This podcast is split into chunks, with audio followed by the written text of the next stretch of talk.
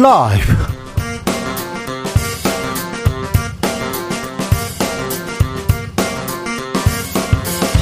2023년 6월 5일 월요일입니다. 안녕하십니까. 주진우입니다. 한국 축구가 또 4강 신화를 썼습니다. U20 월드컵에서 나이지리아를 꺾고 준결승 진출했는데요. 상대는 이탈리아입니다. 과연 결승 티켓 거머쥘 수 있을까요? 한준희 해설위원과 전망해 보겠습니다. 후쿠시마 원전 오염수 방류를 두고 국민들 걱정 큽니다. 그런데 여야는 정치적 공방만 하고 있습니다. 이거 여야 문제, 정치 문제 아니잖아요. 뭐가 사실인지, 뭐가 과학인지 이게 중요한데 주진우 라이브에서 과학적 근거를 들어서 오염수에 대해서 고찰해 봅니다. 오늘은 서균열 서울대 원자핵공학과 명예교수에게 비판의 근거 먼저 들어봅니다. 한동훈 법무장관의 개인정보 유출 사건을 수사 중인 경찰. 오늘은 민주당 최강욱 의원 압수수색했습니다. 국회 사무실을 압수수색했다. 휴대전화를 압수수색했다. 아, 이건 또 무슨 일일까요? 민주당 혁신을 이끌 새 수장으로는 이래경 다른 백년 명예이사장이 임명됐는데요. 벌써부터 과거 발언들 음, 논란이 됩니다. 정치적 원의 시점에서 짚어보겠습니다. 나비처럼 날아 벌처럼 쏜다. 여기는 주진우 라이브입니다. 오늘도 자중차에 겸손하고 진정성 있게 여러분과 함께 하겠습니다. 환경의 날입니다. 환경. 아, 참. 지구를 위해서, 환경을 위해서 나는 뭘 하고 있나. 이렇게 생각하는데요. 환경을 위해서 그 좋은 식습관 갖는 게 매우 좋다고 합니다. 제 친구 중에 하나는 아침에도 고기를 먹고 점심에도 고기를 먹고 저녁에도 고기를 먹는 사람이 있습니다. 점심에 고기를 두 번 먹는 사람도 있어요. 점심이 어 오늘 두 탕이네. 그러면 두번 고기를 구워 먹는 사람이 있는데요. 음 너무 많은 이게 지구에 폐를 끼치지 않나 그런 생각도 해봅니다. 어, 저는 좀 덜 조금 먹고 조금 먹 자, 이런 주의인데 음식물 쓰레기도 좀 덜 만들려고 노력하는데 자, 어, 비건 채식주의 뭐 지구를 위해서 저는 어, 채식주의 합니다. 이것까지는 아니더라도 자 동물과 환경 보호를 위해서 나는 어떻게 먹는다. 좋은 식습관 있으면 알려주십시오. 문자는 샵 #9730 짧은 문자 50원, 긴 문자는 100원입니다. 콩으로 보내시면 무료입니다. 그럼 주진우 라이브 시작하겠습니다.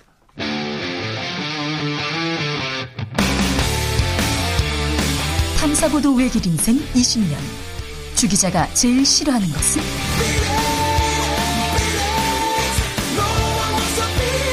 이 세상에서 비리와 부리가 사라지는 그날까지.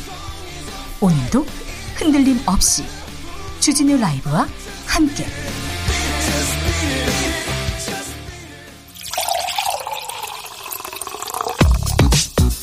진짜 중요한 뉴스만 쭉 뽑아냈습니다. 주스. 정상근 기자 어서 오세요. 안녕하십니까. 검찰이 국회 사무처를 압수수색했습니다. 네, 민주당 전당대회 돈봉투 의혹을 수사 중인 검찰은 오늘 돈봉투 수수자로 지목된 국회의원들의 국회 출입 기록을 확보하기 위해 국회 사무처를 압수수색했습니다. 어, 수사 대상은 2021년 전당대회 당시 송영길 전 대표 경선 캠프에 있던 의원 10여 명으로 알려졌습니다. 경찰도 국회 사무실을 압수수색했네요. 네, 한동훈 법무부 장관의 개인정보 유출 사건을 수사 중인 경찰은 오늘 한동훈 장관의 개인정보가 유출되는 과정에 최강욱 민주당 의원이 연루된 정황을 포착했다며 최강욱 의원에 대한 압수수색을 단행했습니다. 최강욱 의원은 취재진과 만난 자리에서 황당하고 어이가 없다라며 이런 식으로 장난치는 것은 대가를 치러야 할 것이라고 주장했습니다. 국회 제공된 인사청문회 자료를 음, 언론에 이렇게 제공하고 이걸 검증 차원에서 보도하곤 했는데 음, 그 안에 그 뭐 등본이나 초본 이런 게 들어 있었을 수 있습니다. 근데 등본이나 초본을 이렇게 어 누구한테 주거나 이그 공개하는 것은 법으로 금지됐는데 아무튼 청문회 자료를 음 개인 정보 유출로 수사하는 거는 처음 봤습니다. 아, 이 문제가 어떻게 진행되는지 좀 지켜보겠습니다. 대통령실이 민간단체, 그러니까 시민단체 등에 대한 보조금 감사 결과를 발표했습니다. 네, 대통령실은 어제 최근 3년간 국고보조금을 받은 민간단체 1만 2천여 곳에 대한 보조금 집행 실태 감사를 진행한 결과 총 1,800여 건의 부정, 비리가 확인됐으며 314억 원의 부정 사용액이 확인됐다고 밝혔습니다. 3년간 1만 2천 곳 이렇게 조사해봤더니 314억이다 이렇게 얘기합니다. 6조가 넘는 돈인데 314억 원이다. 아, 이거는 어떤 내용일까요?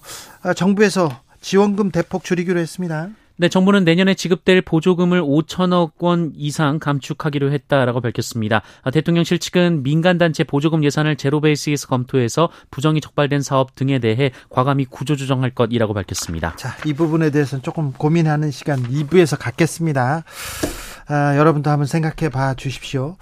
감사원이 선관위를 고발하려는 모양입니다. 네, 감사원은 오늘 언론의 중앙선거관리위원회가 간부 자녀 특혜 채용 의혹과 관련해 어, 직무 감찰에 끝까지 응하지 않을 경우 검찰의 수사 의뢰를 하기 위한 실무 작업에 나섰다라고 밝혔습니다. 자, 감사원 감사는 안 받겠다 선관위에서 이거는 좀 어, 법에 위반된다 이렇게 얘기했는데 우리가 그럼 검찰에 고발하겠다고 얘기하는데 선관위 이 인사 특혜 채용 이거 잘못했습니다. 경찰이든 검찰이든 공수처들 빨리 나와서 수사하고요. 엄벌에 쳐야 됩니다. 하지만 검 감사원이 나서는 건요. 사실은 감사원이 KBS에도 왔었잖아요. 어, 다른 데도 막 왔잖아요. 정권의 돌격대다, 편파적이다. 이런 지금 비판 받고 있는데 감사원이 나서면 정치적이다, 편향적이다. 이렇게 보여요. 감사원이 그렇게 자기들이 그렇게 만들어 놨어요. 감사원장이 바로 정치권에 오고 이것도 잘못됐잖아요. 감사원 좀 가, 만히 계시면 감사하겠습니다. 아, 국민의힘은 선관위원장 사퇴 압박하고 있습니다. 네, 노태학 선관위원장 사퇴를 압박하고 있는 국민의힘은 어제 국회에서 긴급 최고위원회를 열고 어, 선관위와 민주당이 공생적 동업 관계를 맺고 있다고 주장했습니다. 공생적 동업 관계인지는 몰라도 특혜 채용 이거 공정과 상식에 위배됩니다. 이거 엄벌에 처해야 되는데 아무튼 감사원이 나설 문제는 아닌 것 같고요. 네, 국민의힘은 뭐 사퇴 압박하고 있습니다. 민주당이 당 혁신위원장을 새로 임명했습니다. 네, 이재명 민주당 대표는 오늘 민주당 혁신위원장으로 외부 인사인 이래경 다른 백년 명예이사장을 선임했다라고 밝혔습니다. 네. 어, 또한 혁신이 명칭과 역할 등 모든 것을 혁신기구에 전적으로 맡긴다라고 밝혔습니다. 이분은 그 운, 그 운동권 선배고 그 다음에 기업가였습니다. 네, 1984년 신원 엔지니어링을 창업했고요. 어, 이후 독일 호이트사와 합작해 만든 호이트 코리아의 대표를 지내기도 했습니다. 아, 그런데 과거 발언 논란이 되고 있네요. 네, 이래경 이사장은 지난 2월 자신의 SNS에 자폭된 천안함 사건을 조작해 남북 관계를 파탄낸 미 패권 세력이라는 표현을 쓴 바 있습니다. 네. 어, 이를 두고 당 안팎에서 비판이 제기됐는데요. 네. 이재명 민주당 대표는 그 전까지 정확한 내용을 몰랐던 것 같다라며 어, 천안함 사건에 대한 정부의 발표를 신뢰한다라고 말했습니다. 잠시 후에 저희가 자세히 들여다봅니다. 윤석열 대통령이 대법원장이 추천한 대법관 거부할 수 있다. 이런 얘기가 나와요. 네, TV조선은 지난 2일 대통령실이 다음 달 퇴임하는 조재현, 박정화 대법, 대법관 후임으로 특정 후보를 제청할 경우 윤석열 대통령이 임명을 보류할지를 검토하고 있다라고 보도했습니다. 이거는 대법관 제청은 대법원장의 또 이렇게 임문데 그러면 삼권 분립은 어떻게 되는 거죠? 이런 얘기가 나옵니다. 이렇게 계속 거부권만 이렇게 흔드는 게 능사인지는 모르겠습니다. 그러나 정치적 으로 이게 유리하다고 판단하시는지 계속해서 거부권 만지작거리는데요. 거부권 정치, 윤석열 대통령의 거부권 정치는 어떤 의미인지도 저희가 좀 따져보겠습니다. 음, 얼마 전에 놀이터에서 목에 쇠사슬이 걸린 남성이 발견됐는데요. 어떤 일입니까? 네, 경기도 의정부시 한 아파트 놀이터에서 목에 1미터 길이의 쇠사슬이 감긴 채 쓰러져 있던 50대 남성이 구조된 일이 있었습니다. 아이고, 이거 사람한테 쇠사슬이라뇨. 네, 지난달 28일 있었던 일인데요. 이 남성은 목에 쇠사슬을 한 채 아파트 놀이터 미끄럼틀에 누워 있었고 누가 그랬어요? 어, 그런데 이 목에 쇠사슬을 건 사람이 60대인 친형으로 밝혀졌습니다. 네. 어, 60대 친형은 본인의 범행 사실을 인정했는데요. 어, 그런데 이 가족은 치매에 걸린 노모까지 셋이 있었는데 이들 가족의 유일한 수입원이 60대 친형의 폐지 수집이었다고 합니다. 이 피해자인 동생은 알코올 중독 상태로 노숙하며 살았다고 하는데요. 이 술만 마시고 사고를 치는 동생에게 화가 난 형이 동생의 목에 쇠사슬을 채우고 폭행을 했다고 합니다. 그 이후에 어떻게 됐어요? 어, 일단 이 동생은 건강 상태가 좀 좋지 좋지 않아서 국립중앙의료원에 입원을 했습니다. 아, 경찰은 지자체나 시민단체와 연계해서 이들 가족에게 물질적 정서적 도움을 줄 방법을 모색하고 있다고 하는데요. 네. 어, 의정부시는 이 동생이 입소 가능한 시설 등을 찾고 있으며 퇴원 후 1인 가구로 지원할 방법을 모색 중인 것으로 알려졌습니다. 지자체에서 좀 복지에 좀 손이 닿았으면 좋겠습니다. 이건 그 형 잘못됐고요. 그리고 동생도 잘못됐는데 그래도 이 가족이 좀 살수 아, 있도록 도와줘야 될 거 아닙니까? 아, 정부에서 이런 데까지 영향 다 도울 수 없습니다. 그럴 때 시민단체가 나서서 인도적으로 조금 활동을 하기도 합니다. 아, 지자체 복지 그리고 시민단체 손이 좀 온기가 여기까지 좀 이어졌으면 합니다. 주스 정상근 기자 함께했습니다. 고맙습니다. 환경의 날입니다. 뭐 플라스틱을 줄이자 이런 얘기도 했는데 우리는 환경을 위해서 좀 식습관 바꿔보자 자랑해 주세요 이렇게 물어봅니다. 3607님 저는요 음식 쓰레기 줄이려고 남편에게 과일 참외, 사과, 복숭아를 껍질째 줍니다. 투덜대지만 그러거나 말거나 환경을 보호해야죠. 그렇죠. 잘 씻어서 이렇게 주면 되죠. 투덜대거나 말거나. 4587님, 저는 먹는 건 먹지만 최대한 그릇수를 줄여서 설거지거리를 안 만들려고 웬만하면 좀 큰 접시 하나에 바꿔 반찬은 담습니다. 어, 훌륭하신데요? 네. 훌륭하세요. 1340님, 고기 단백질보다 생선 단백질이 더 좋다고 합니다. 저는 고기보다 생선을 많이 먹습니다. 저도 그렇거든요. 근데 아우 제 친구 중에 아 양심이 좀 털났는지 계속 고기만 먹는 사람이 있어요. 아 이거 안 되는데 환경희 님께서 저는요 환경을 위해서 식사할 때 일회용품 좀 자제합니다. 비닐봉투, 비닐 장갑, 포일 일회용기 거의 안 써요. 저 도 포장 아 포장도 잘 안 하고요. 저는 어, 배달 음식 안 합니다. 쿡 그런 것도 안 하고요. 배달 음식 안, 안 시킵니다. 너무 많이 쌓여, 쌓여서 오는 걸 보면요. 좀 안타까워요. 김병규님, 저는 시골 사는데요. 조그만 텃밭에 시감자 심어서 식사 대용으로 많이 먹습니다. 껍질째 구워 먹고 쪄 먹고. 어, 딱히 뭐 안 해도 많이 나왔어요. 돈도 절약하고 미니멀리즘에 좋답니다. 감자 좋지요. 고구마 좋지요. 네. 좋습니다. 네. 주진우 라이브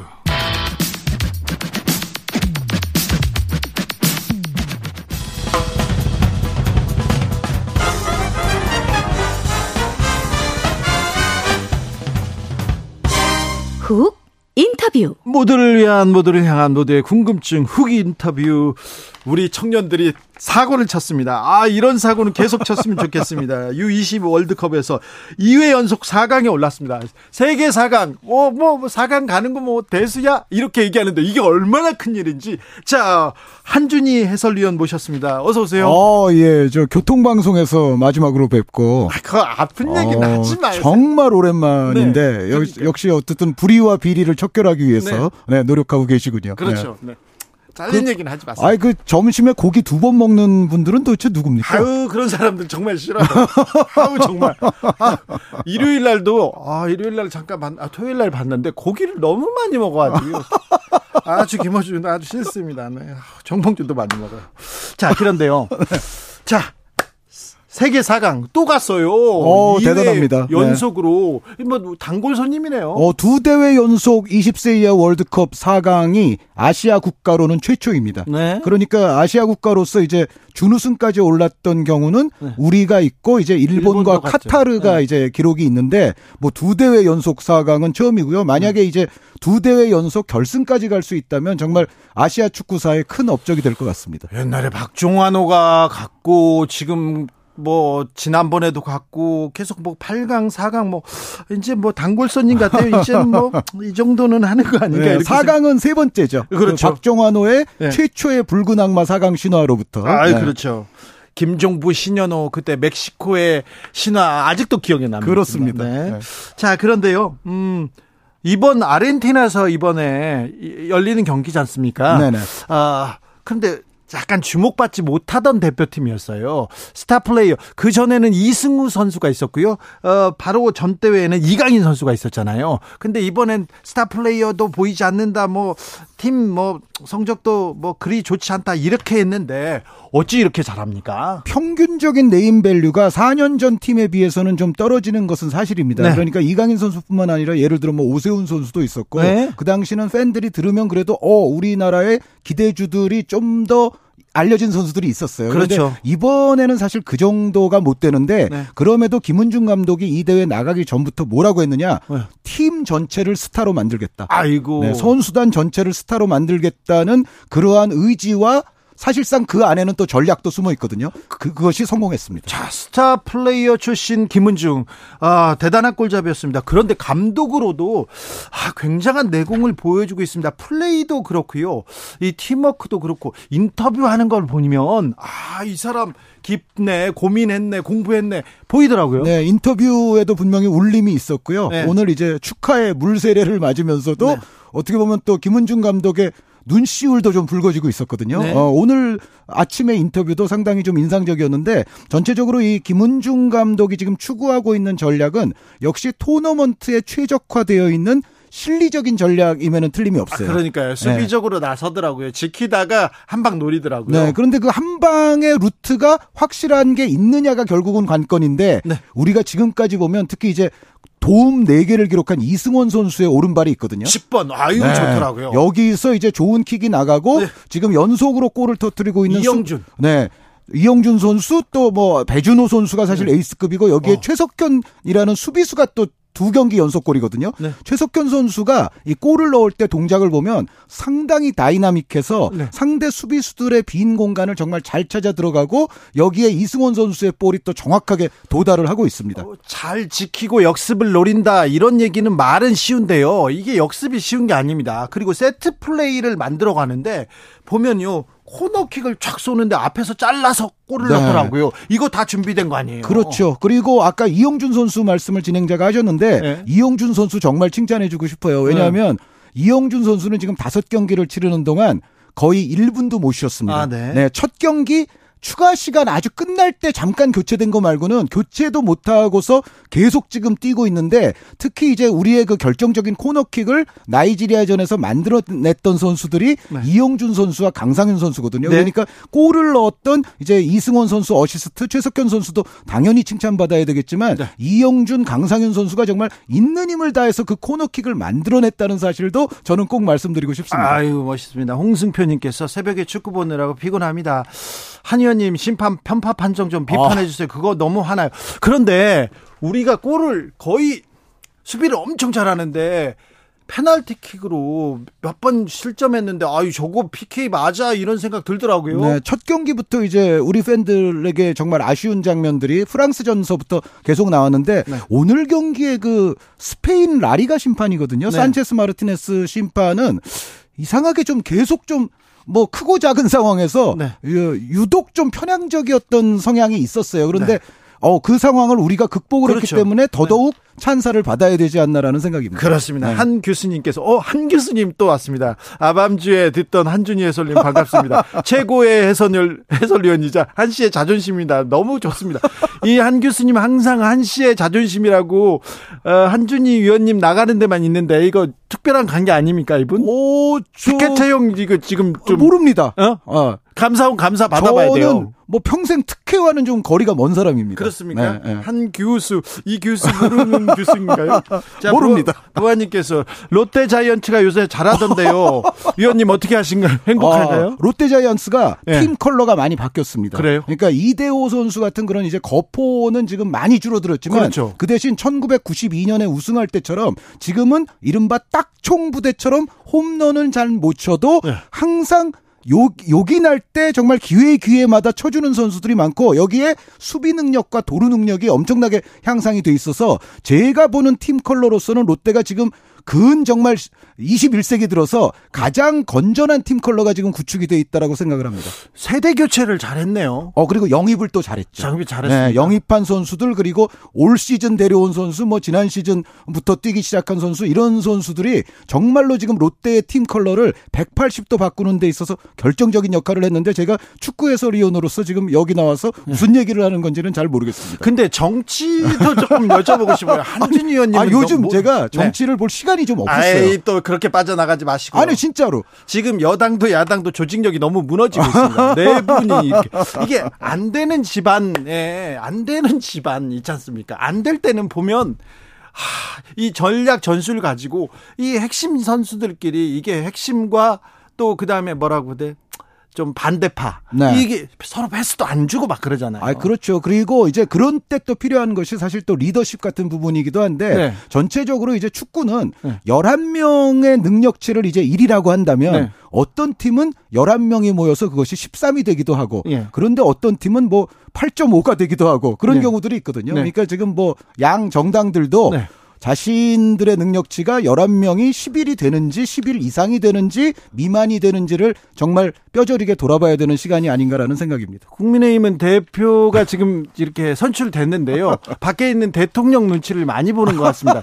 이게 감독 눈치를 안 보고 총감독이나 저쪽 고문 눈치를 보면 이건 또 좀 다른 문제가 됩니다. 아, 그렇죠. 그러니까 뭐 축구를 아는 뭐 사장이나 뭐 단장 이런 분들이 축구팀에도 계시긴 하지만 네. 또 사장 단장의 역할과 감독의 역할은 여기서 명확히 또 구별이 돼야 되거든요. 그렇죠. 네. 그런 것이 또 팀을 잘 만들기 위한 기초 단 계이라고 볼 수가 있겠습니다. 알겠습니다. 다시 축구로 넘어가겠습니다. 네. 넘어옵니까 또? 네, 넘어올게요. 네, 기가 막히네요. 네. 네. 네. 자, 클린스만호 네, 우리 네, 네. 국가대표팀은 또 어떻습니까? 아 국가대표팀이 오늘 이제 명단을 발표했는데 특히 이제 박용우 선수, 안현범 선수 그리고 벨기에에서 뛰고 있는 홍현석 선수. 어, 그래요. 네, 이 선수들이 네, 처음으로 이제 국가대표 부름을 받게 됐죠. 네. 네, 네.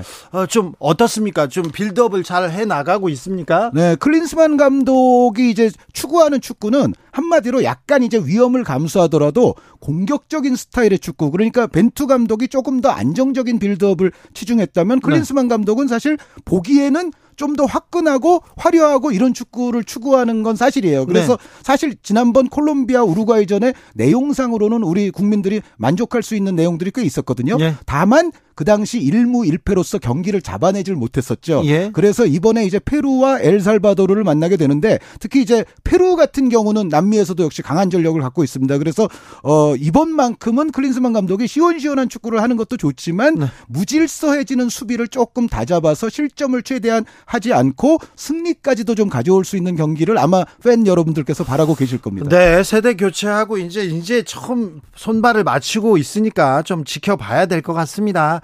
근데 황선홍 감독은 24세 이하 대표팀을 맡고 있나요? 네, 이제 어, 계속 이제 이어지는 축구 이벤트가 많은데요. 네. 좀 있으면 이제 여자 월드컵이 펼쳐지고요. 아, 그렇고요. 네, 또 많은 관심을 좀 부탁을 드리겠습니다. 예. 그리고 지금 말씀해 주신 황선홍 감독은 항저우 아시안 게임에 출격을 하게 되고 아, 그렇군요. 클린스만 감독 같은 경우는 가장 중요한 거는 내년 초에 열리게 되는 카타르에서 다시 한번 이제 대회가 열리는데 네. 아시안컵입니다. 아, 네. 네, 그래서 김은중호 그리고 콜린 벨호 여기에 황선홍호의 클린스만호까지 좀 1년의 큰 대회들을 이제 축구 팬들은 지켜봐 주셔야 되겠습니다. 축구 얘기가 나와서 말인데 또 김민재가 어, 네. 이탈리아에서 아주 큰 상을 받았다면서요. 어, 그렇죠. 뭐 최우수 수비수가 됐는데요. 네. 저는 김민재 선수가 그 상을 못 타면은 앞으로 이탈리아 축구를 안 볼 것을 제가 결심을 했다가 아, 네. 김민재 선수가 탔기 때문에 네. 앞으로도 이탈리아 축구를 관심 있게 보겠습니다. 이태리는요. 축구를 주, 같아놨지요. 네. 축구를 중요 축구에서 수비를 중요하게 생각하잖아요. 그렇죠. 최우수 수비사상도 있는데 이거를 아시아에서 한국 사람이 탄다. 어 이거 가자마자 가자마자. 아, 그것도 가 자마자 네. 첫 시즌에. 네. 네. 대단한 거죠. 네. 근데 첫 시즌이자 마지막 시즌이 될 공산이 좀 커졌죠. 그래서 네. 김민재는 어디로 갑니까? 지금으로 봐서는 맨체스터 유나이티드 가능성이 가장 높고 특히 또 맨체스터 유나이티드는 현재 김민재 선수와 같은 quality 센터백을 필요로 하는 상황이기 때문에 네. 뭐 양 양자 간의 궁합과 어떤 필요성은 잘 어울린다고 볼 수가 있겠습니다. 그렇긴 한데 또 또 맨유에는 좋은 수비수들이 많아서 김민재가 가서 자리를 못 잡으면 아, 거기 가가지고 한두 게임 못하면 또 영국 언론들이 얼마나 물어 뜯어요. 아, 물론 이제 리산드로 마르티네스 선수라든가 네. 라파엘 바란 선수가 존재하기는 합니다만 네. 제가 봤을 때는 이 두 선수가 갖고 있는 장점과도 김민재 선수는 약간 또 다른 점이 있고 리산드로 선수에 비해서는 체격 조건이 좋고 바란 선수에 비해서는 꾸준함이 또 존재하기 때문에 김민재 선수는 이 두 선수와 더불어서 충분한 기회를 맨체스터 유나이티드에서도 저는 부여받으리라고 확신하고 있습니다. 아, 그러면 저기 맥과이어는 아웃입니까? 아, 뭐 아웃이 분명할 겁니다. 그래요? 네. 네. 김민재한테 밀리는 거네요. 아, 아 그, 김민재 선수가 아니더라도 네. 이미 밀렸다고 볼 수 있는 선수입니다. 그렇습니까? 네. 아, 대표팀에서는 열심히 뛰던데요. 아, 그게 이제 감독에 따라서 네. 이 선수에 대한 대접도 좀 달라지죠. 많이 다르네. 네. 네. 그 진행자도 마찬가지 아닙니까? 어, 누구요? 방송사에 따라서 좀 대접이 달라지고. 네. 아, 네, 좀 그렇습니다. 정권에 따라서 좀 달라지기도 합니다. 네. 자, 마요르카에서 뛰던 이강인 선수는 네. 마지막 게임을 뛰었다 이렇게 했는데 그러면 마요르카를 떠납니까? 네, 그러니까 이강인 선수도 오늘 새벽에 우리 20세 이하 경기하기 직전에 이제 경기를 했는데 또 어시스트를 추가를 했습니다. 그러면서 네. 마요르카에서의 마지막을 정말 아주 잘 뛰었는데 저도 이제 마지막이라고밖에 말씀드릴 수 없는 이유가 마요르카로부터 이강인 선수가 떠나는 것은 거의 분명해 보이고 네. 마요르카도 이미 아마 어, 뭐 오가는 얘기 속에서 벌써 다 아, 어, 받아들일 자세는 돼 있을 겁니다. 그러면 네. 스페인 쪽으로 갑니까? 잉글랜드로 갑니까? 그거는 아직 100% 예단할 수는 없습니다만 일단 아틀레티코 마드리드가 이전보다도 좀 더 이강인 선수 영입에 지금 드라이브를 거는 모양새이기 때문에 일단은 아틀레티코 가능성이 좀 높기는 하지만 그런데 아시다시피 잉글랜드 프리미어리그 팀들은 또 돈이 많잖아요. 아, 돈이 많죠. 네, 언제든 이른바 하이재킹으로 달려들 공산은 분명히 존재합니다. 어쨌거나 아틀레티코 빅클럽 아닙니까? 어, 지금 엄청난 이강, 예. 이강인이 굉장히 성장했다는 걸 보여주네요. 어, 그렇죠. 저는 그리고 이강인 선수가 뭐 아틀레티코 아니라 어디를 가더라도 이강인 선수의 올 시즌 보여줬던 경기력이라면 어디서든 부딪혀서 경쟁이 되리라고 저는 생각하고 있습니다. 그러니까요. 그런 좀 볼 간수하고 볼을 이렇게 잘 이렇게 패스하는 선수가 어디든 필요할 텐데. 네. 아, 그 나이, 나이도 젊고 경험도 많고요. 게다가 올 시즌에는 드리블 귀신이 됐어요. 이강인 그래요? 선수가. 거의 네. 뭐 예전 다비드 실바 선수나 뭐 산티 카솔라 선수 보는 듯한 느낌이었습니다. 그렇습니까? 네. 어, K리그 얘기도 조금만 해 주세요. 네, K리그는 올 시즌 그 어느 때보다 흥행이 좋습니다. 그렇습니까? 네, 지금 뭐 평균 관중이 만 명이 넘어가고 있고, 네. 어 그리고 뭐 어, 최근에는 전북이나 수원이나 약간 주춤했던 팀들도 다시 관중을 회복하는 추세에 있는 데다가 뭐 대구 같은 데는 여전히 좋고요. 그리고 네. 대전이 정말 이 축구 사랑이 많은 도시였거든요. 그렇죠. 네, 올 시즌 승격한 데다가 팀 성적 과팀 스타일까지도 뒷받침이 되기 때문에 대전이 또 이제 아주 관중몰이의 선두로 치고 나가려는 그런 움직임이고 그런데 기본적으로 서울과 울산은 뭐 여전히 관중이 또 많습니다. 그렇습니다. 네. 그리고 또 울산 많은데 지금 이 전북 현대한테 또 잡혔 어요. 어, 잡히기는 했는데 이제 울산에게는 다행스럽게도 제주가 비겼고 포항과 서울은 또 패해가지고 네. 사실상 울산이 승점상으로 그렇게 손해 본 것은 없는 주말이 됐습니다. 아, 네, 아무튼 네. 뭐 편안한 편안한 음, 경기 운영을 하고 있는 것 같습니다. 울산이 생각보다 그런데요. 그런데 부산 현대 아이파크인가요? 네. 거기는 정몽규 지금 축구협회장이 지금 구단주죠? 네, 그리고 제가 부회장이죠. 지금 축구협회에서. 그렇습니까? 네, 혹시 저 모르실까봐 제가 상기시켜드렸습니다. 알겠습니다. 네, 어, 부회장님 알겠습니다. 근데 그럼 또 부회 저기 협회에서 있었던 일 그 얘기부터 할까요 좀? 어, 어떤 아, 어떤 일이 있나요? 아니, 아니, 네. 아니 부산 아이파크는 왜 네. 근데 옛날에 김주성, 그 다음에 안정환 있었던 아주 명문팀 아니었습니까? 맞습니다. 제가 사실은 또 어렸을 때 대우 팬이었기 때문에. 대우 로얄즈. 네, 네. 그, 물론 이제 어, 기업은 달라졌습니다만 어찌됐건 부산이 축구로서도 사실은 명망이 있는 곳이었는데 그런데 지금 뭐 하고 있어요? 네, 이부 리그에 있는 시간이 지금 뭐 토탈에서 상당히 좀 길어지고 있기 때문에 네. 에, 부산 축구를 사랑하셨던 팬분들은 분명히 안타까운 건 사실입니다. 그렇죠. 네. 그다 야구만 보러 가요. 저 축구는 안 본데. 그런데 워낙에 올 시즌은 그 아까도 얘기 나왔지만 롯데 야구가 세서 네. 요럴 때는 사실은 심지어 축구가 성적이 좋더라도 야구 당하기는 부산에서는 좀 쉽지 않지 않나라는 느낌은 있습니다. 그래도 협회장이 네. 구단주인데 왜 이렇게 못할까 그런 생각도 네, 해봅니다. 다시 말씀드리지만 제가 부회장입니다. 알겠습니다. 네. 축구협회 부회장 지금 한준희 부회장 모시고 지금 아이고 참네 잘 모시겠습니다. 부회장님. 자 부회장님 그래서 다시 네. 우리가 이탈리아를 만나죠? 네네 그렇습니다. 이탈리아를 네. 금요일 날 만납니까? 네 금요일 아침 6시가 되겠습니다. 아침 6시에. 이탈리아의 8번 선수 잘하더라고요. 어, 이탈리아의 그 카사데이 선수 말씀하시는 것 같은데 네네. 네. 거의 미들라이커 이른바 뭐 제라드, 램파드, 발락 이런 선수들처럼 네. 골을 상당히 잘 넣는 미드필더가 지금 여섯 골로서 이제 득점 선두를 전체에서 달리고 있고요. 네. 그런데 이제 이탈리아는 여태까지 우리가 부딪혔던 팀들 가운데에서는 가장 강팀임에는 틀림이 그렇죠. 없습니다. 전체적으로 약점이 별로 없어요. 그러니까 공수의 밸런스랄지 선수들의 피지컬 그리고 또 기술적인 측면 어 이런 것들이 잘 조합이 돼 있는 팀이라서 어 이탈리아전은 분명히 여태까지 경기들보다 어려운 경기가 될 거는 사실이지만 네. 어찌됐건 그럼에도 지금까지 보여온 어떤 김은중호의 극복 능력은 네. 이탈리아까지도 한번 극복하는 거를 기대해 하고 있습니다. 자, 이탈리아만 잡으면 우리가 결승 가는데 네. 결승에서 처음으로 우승을 노려볼 수도 있어요. 네. 이탈리아가 가장 높은 산인 것 같아요, 지금. 그렇다고 보여져요. 그러니까 그렇죠. 물론 이제 이스라엘과 우루과이도 여태까지 이번 대회 치른 것을 보면 굉장히 단단한 팀들이고 나름 또 재능 있는 선수들이 있어서 만만치는 않습니다만 전체적으로 봤을 땐 지금 남아 있는 네 팀 가운데서는 이탈리아가 그렇죠, 종합적으로는 가장 강팀 아닌가 사실상 결승전이네요 지금. 사실상 결... 우리 입장에서는 그런 그렇죠. 각오로 해야 되겠죠. 우리 이렇게 네. 하자고요. 네. 사실상 집 G9 만 G8 그런 거 얘기하지 말고 이거 사실상 결승전이에요. 이거는 네, 네, 네. 그렇게 말해도 됩니다. 자, 근데 금요일 날 이 길까요? 어, 저는 네. 정말 선수들이 힘들겠지만 네. 진짜 연장전 승부차기까지 끌고 가는 한이 있더라도 네. 어, 이기, 이긴다고 말하고 싶습니다. 그렇죠. 네. 정신력을 마지막에 보여주고 투원으로 우리 우리가 항상 체력, 투원, 정신력 이런 거 얘기하면 안 좋은데. 아, 그런데 김은중 감독이 이미 전술적으로는 우리 팀에 최적화된 전술을 쓰고 있고요. 그런데 네. 문제는 그 전술이 제대로 끝까지 정말 구현이 되려면 네. 체력, 체, 어, 체력이랄지 투혼이랄지 정신력이랄지 이런 부분들이 필요해요. 그러니까 우리가 무턱대고 정신력에 의존하는 축구를 하면 안 되지만 네. 전술을 제대로 구현하기 위해서는 정신력도 필수 불가결한 요소라고 저는 생각합니다. 자, 이번에 우리가 온 국민이 아 국민이 기, 기운을 좀 몰아주면은요 이번에 결승 넘을 수 있을 것 같습니다. 네, 네. 저도 그렇게 생각합니다. 그렇습니다. 네. 금요일이라고요? 네. 네. 금요일 새벽 어, 중계하시나요? 어, 저는 중계, 중계 방송사에서는 이제 일하지 않기 때문에 네. 중계는 아, 하지 않습니다. 아, 부회장님이시니까. 네, 저는 대한축구협회 부회장입니다. 알겠습니다. 네. 이탈리아를 꺾고 결승 가면은 우리 부회장님 다시 모시겠습니다. 아, 알겠습니다. 네. 네. 일단 적어 놓고 가세요. 네. 어, 대한축구협회 부회장 한준희 부회장. 아이고, 잘 모시겠습니다. 아, 감사합니다. 아이고, 네. 잘 가십시오. 제가 어디 가면 이런 얘기 안 합니다. 네. 교통정보센터 다녀오겠습니다. 이현 씨.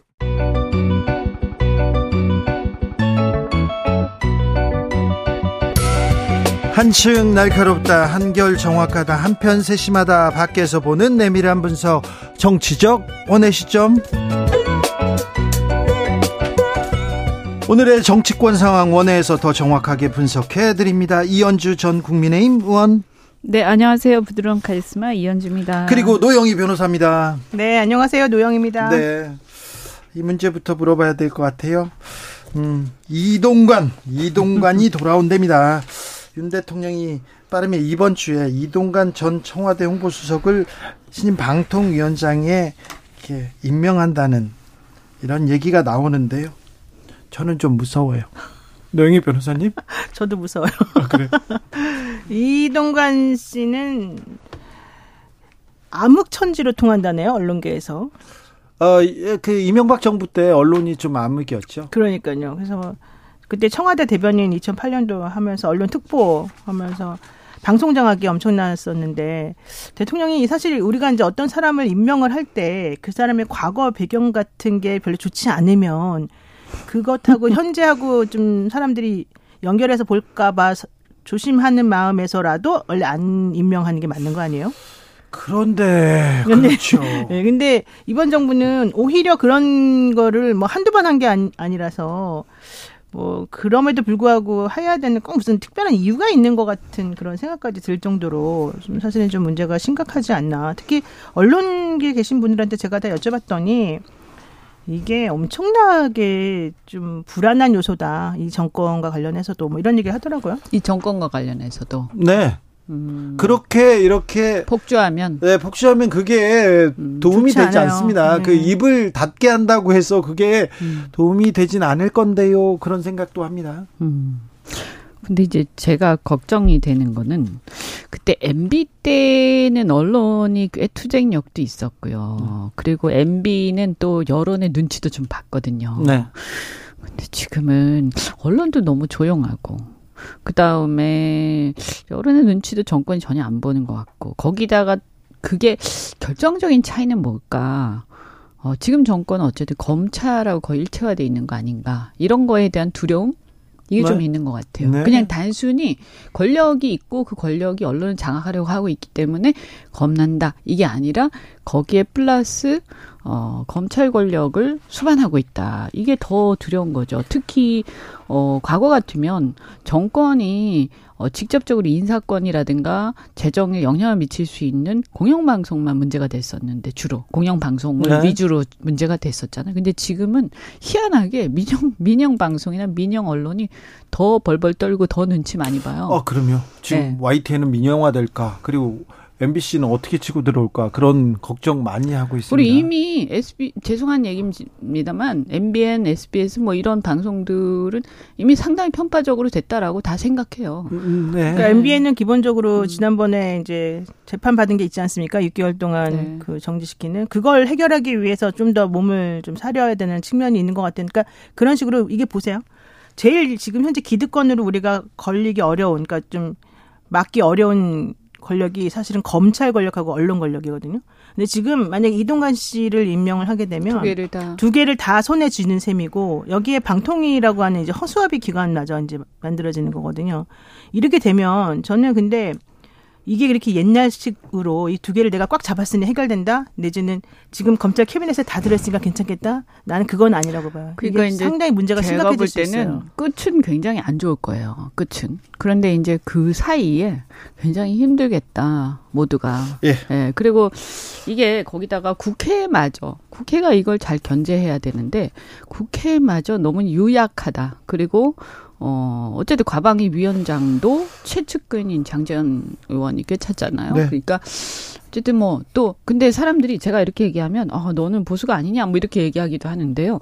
어 전혀 그러니까 똑바로 아셔야 돼요. 저는 방송 장악을 결사 반대하고 언론의 자유를 보장할 것을 일관되게 네. 주장해 왔어요. 그래서 문재인 정권 때도 뭐 이건 문재인 대통령 좋아하시는 분들은 싫어하실 수도 있지만 좀 네. 그때도 제일 아프게 했어요. 네. TV조선 그 경찰에서 압수수색 들어가려고 할 때 제가 현장까지 가고 막 난리 쳤고요. 그때 그 뭐 TV조선이 잘하고 못하고 이런 문제가 아니라 저는 언론사의 수사기관이 가는 것 자체 이게 문제가 있다. 그리고 지금 MBC한테 하는 것도 전 절대 반대예요. 네. 정말 MBC가 이뻐서 그런 거 아니고요. 예. 이런 것을 우리가 그냥 자꾸 넘어가면 절대 안 된다. 이거 어느 진영이든 간에 네. 저는 이 문제는 아주 냉정해. 아니 대통령 자유 좋아하시잖아요. 네, 네, 그러게요.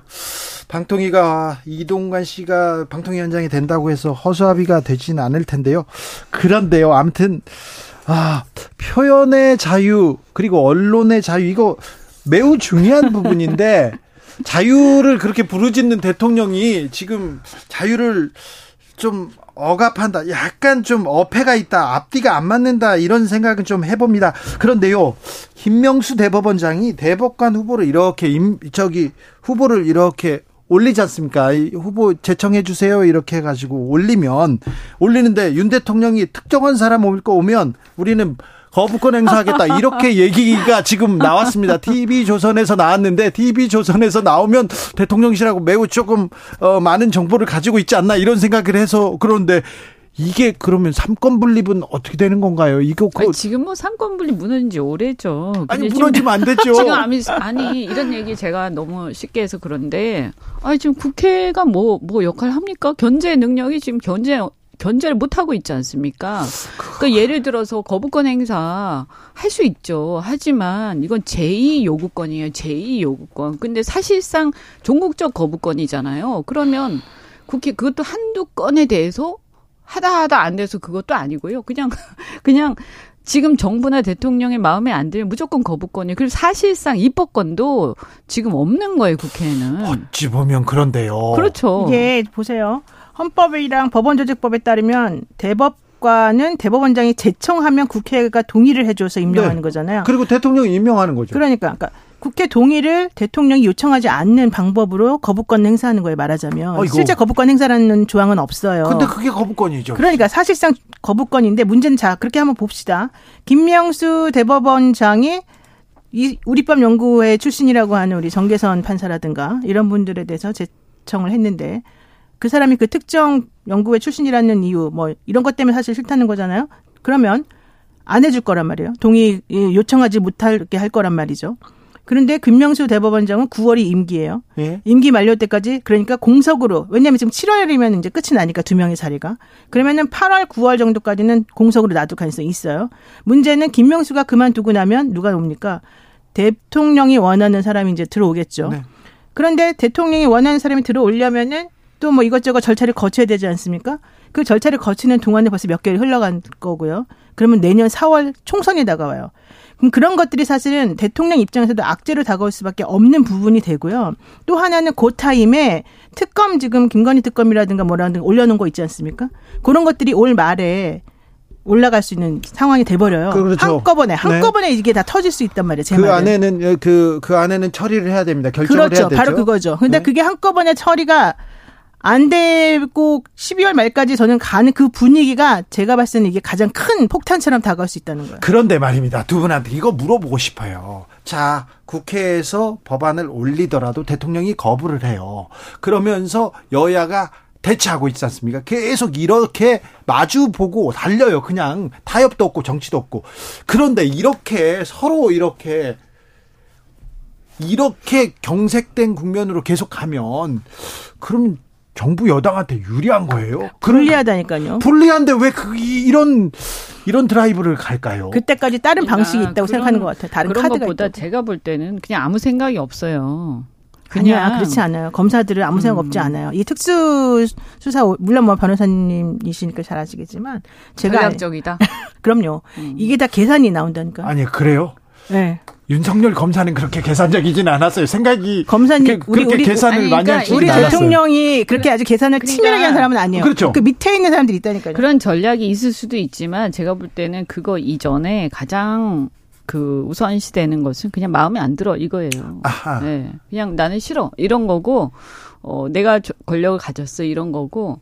근데 문제는 뭐냐면 우리 대한민국의 헌법 정신에 의하면 삼권 분립이 있고 대통령 행정부와 입법부와 어, 사법부는 서로 조화와 견제를 이루어야 되는 거 아닙니까? 초등학교 2학년 때 배운 그런데 그런데 예를 들어 그래서 제2 요구권 같은 경우도 그게 거부권이 아니라 제2 요구권입니다. 정확하게 말하면 이런 거예요. 만약에 제2를 요구를 한다. 그럼 어떤 법안이 몰랐는데 이 부분이 정말 좀 그래. 그러면 이 부분에 대해서 제의를 좀 해줬으면 좋겠다라고 하고 거기서 전제는 뭐냐면 여당이 재량권이 있어야 돼요. 네. 여당이. 네. 예. 그래서 두 여야가 합의를 해서 대안을 다시 해서 올리는 거예요. 원래 민주주의에서 예정하는 것은 그런 게 작동한다고 전제할 때죠. 그렇죠. 근데 문제는 뭐냐면 여당이 재량권이 아예 없고 그냥 대통령 입만 쳐다보고 있기 때문에 제의 요구를 하는 순간 그냥 그 법은 폐기되는 거예요. 그러니까 지금 현재 국회는 식물 국회예요. 제가 볼 때는. 네.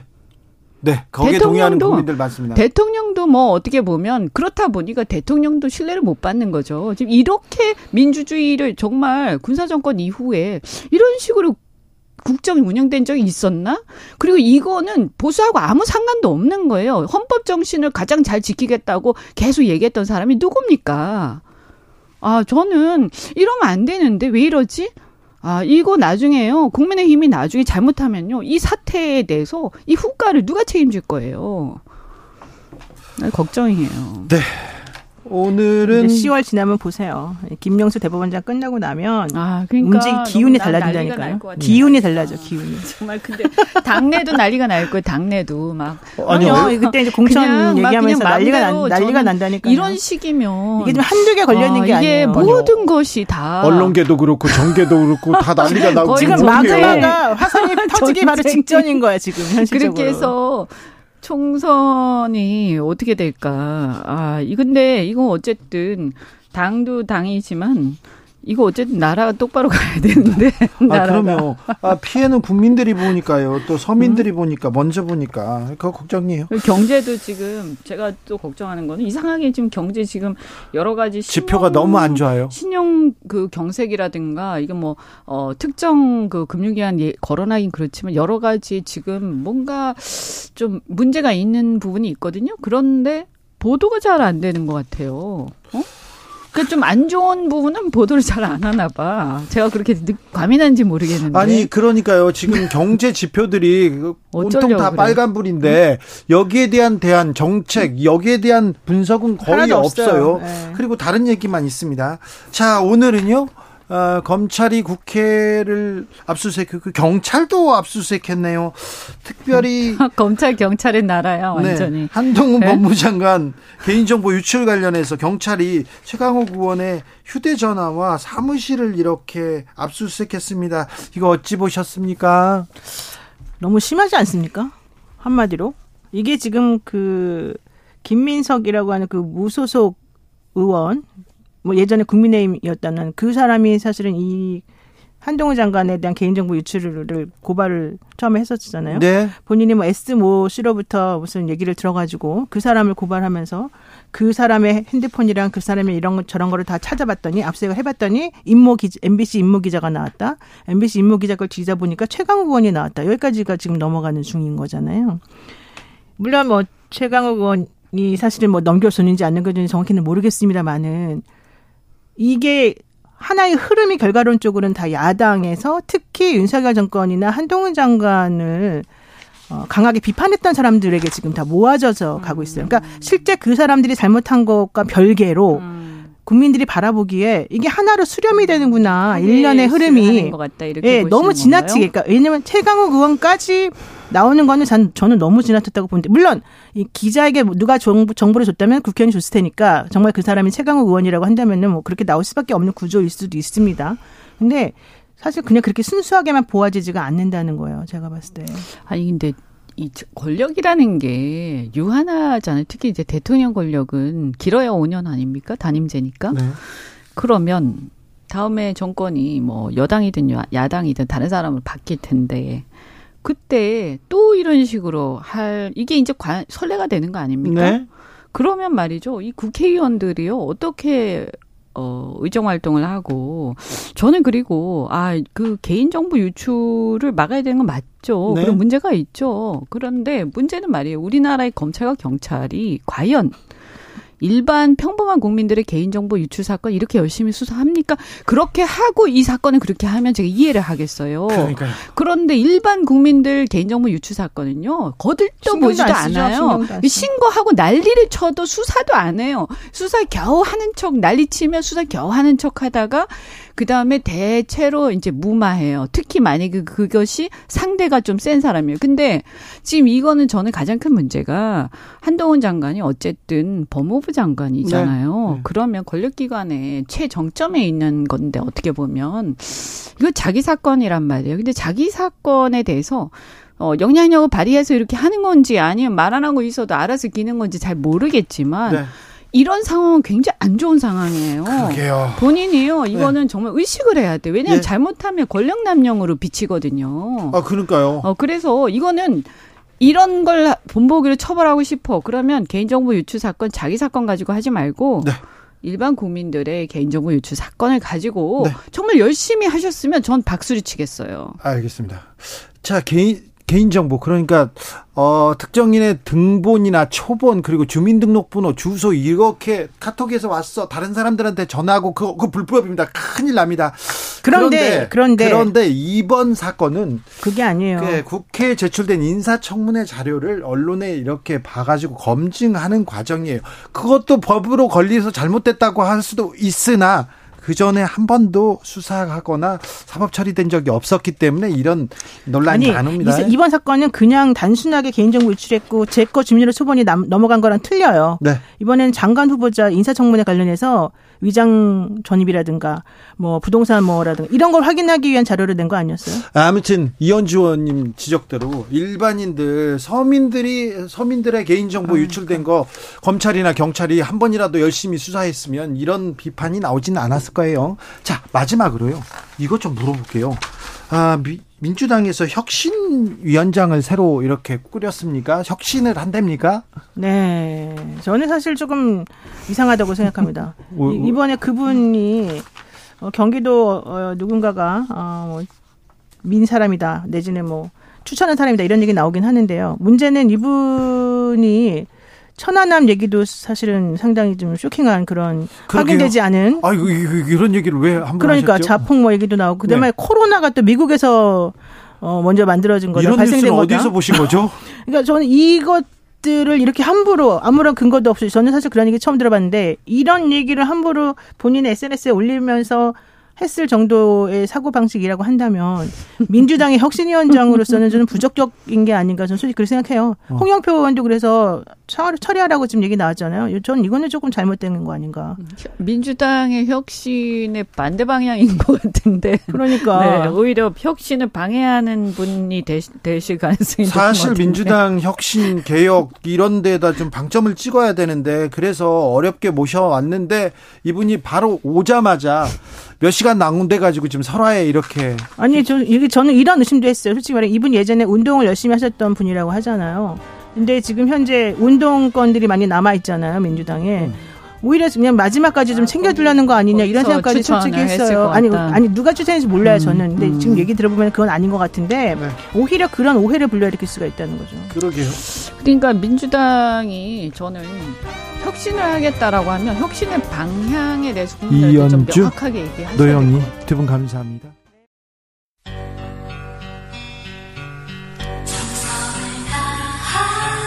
정성을 다하는 국민의 방송. KBS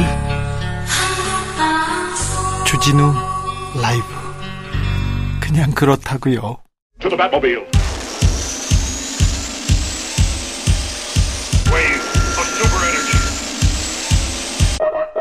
주기자의 1분 한동훈 퇴출 1순위 정치단체가 중립인 척 시민단체 참여연대와 한동훈 법무부 장관이 대거리를 주고받을 때 노조 다음은 시민단체가 타겟이라는 소리가 나왔습니다. 그냥 소리일 뿐이라고 생각하고 싶었습니다.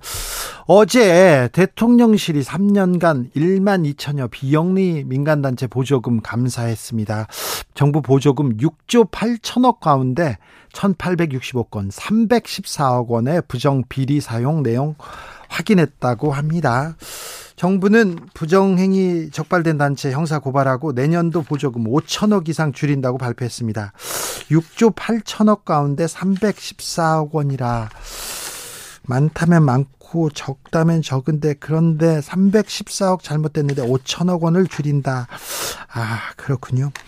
시민단체는 국가, 정부와는 관련 없이 인권, 환경, 보건 등 다양한 분야에서 인도주의적 역할을 주로 수행합니다. 주로 공권력이 안 미치는 돈 안 되고 힘든 좀 그런 곳에서 일하지요. 그래서 정부에서 보조금을 줍니다. 시민단체의 생명은 도덕성이라면서요. 투명해야죠. 맞아요. 그 말도. 부정행위에 대해서는 엄벌을 내려야죠. 단지 한수한다고요? 좋습니다. 하지만 정부가 보조금으로 시민단체를 옥죄고 힘 빼기 하는 것에 대해서는 저는 단호히 반대합니다. 시민단체는 태생적으로 정부의 말 잘 안 듣습니다. 쓴소리 하는 곳입니다. 그런데 정부의 비판적이라는 이유로 위축시켜서는 안 됩니다. 하늘을 우러러 한 점 부끄럼 없으면 좋겠어요. 하지만 저는 한두 점 부끄러움 있어도 된다고 생각합니다. 자신의 존재 이유, 사명을 망각하지 않는다면 말입니다. 시민단체뿐만 아닙니다. 윤석열 대통령, 한동훈 법무 장관도 한두 점 부끄러움 있어도 되니 자기 역할을 좀 잘해주셨으면 하는 바람이 있습니다. 주기자 1분이었습니다. 한영의 코뿔소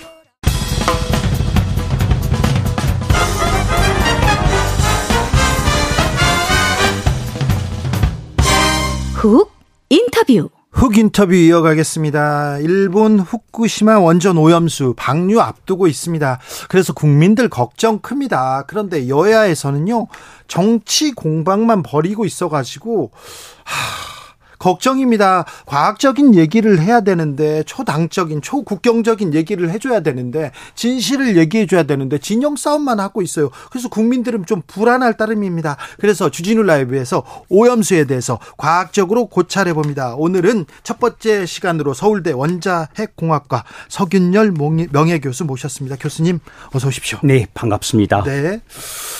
아, 국민들은 걱정이 큽니다. 저도 걱정이 크고요. 저도 그렇고요. 네, 그렇습니까? 네. 교수님도 걱정하십니까? 아, 왜냐면 알면 알수록 네. 걱정이 크죠. 예. 모를 때는 그냥 그냥 막연히 근데 이제 알수록 이게 정말 구체적으로 왜 걱정되는지 네.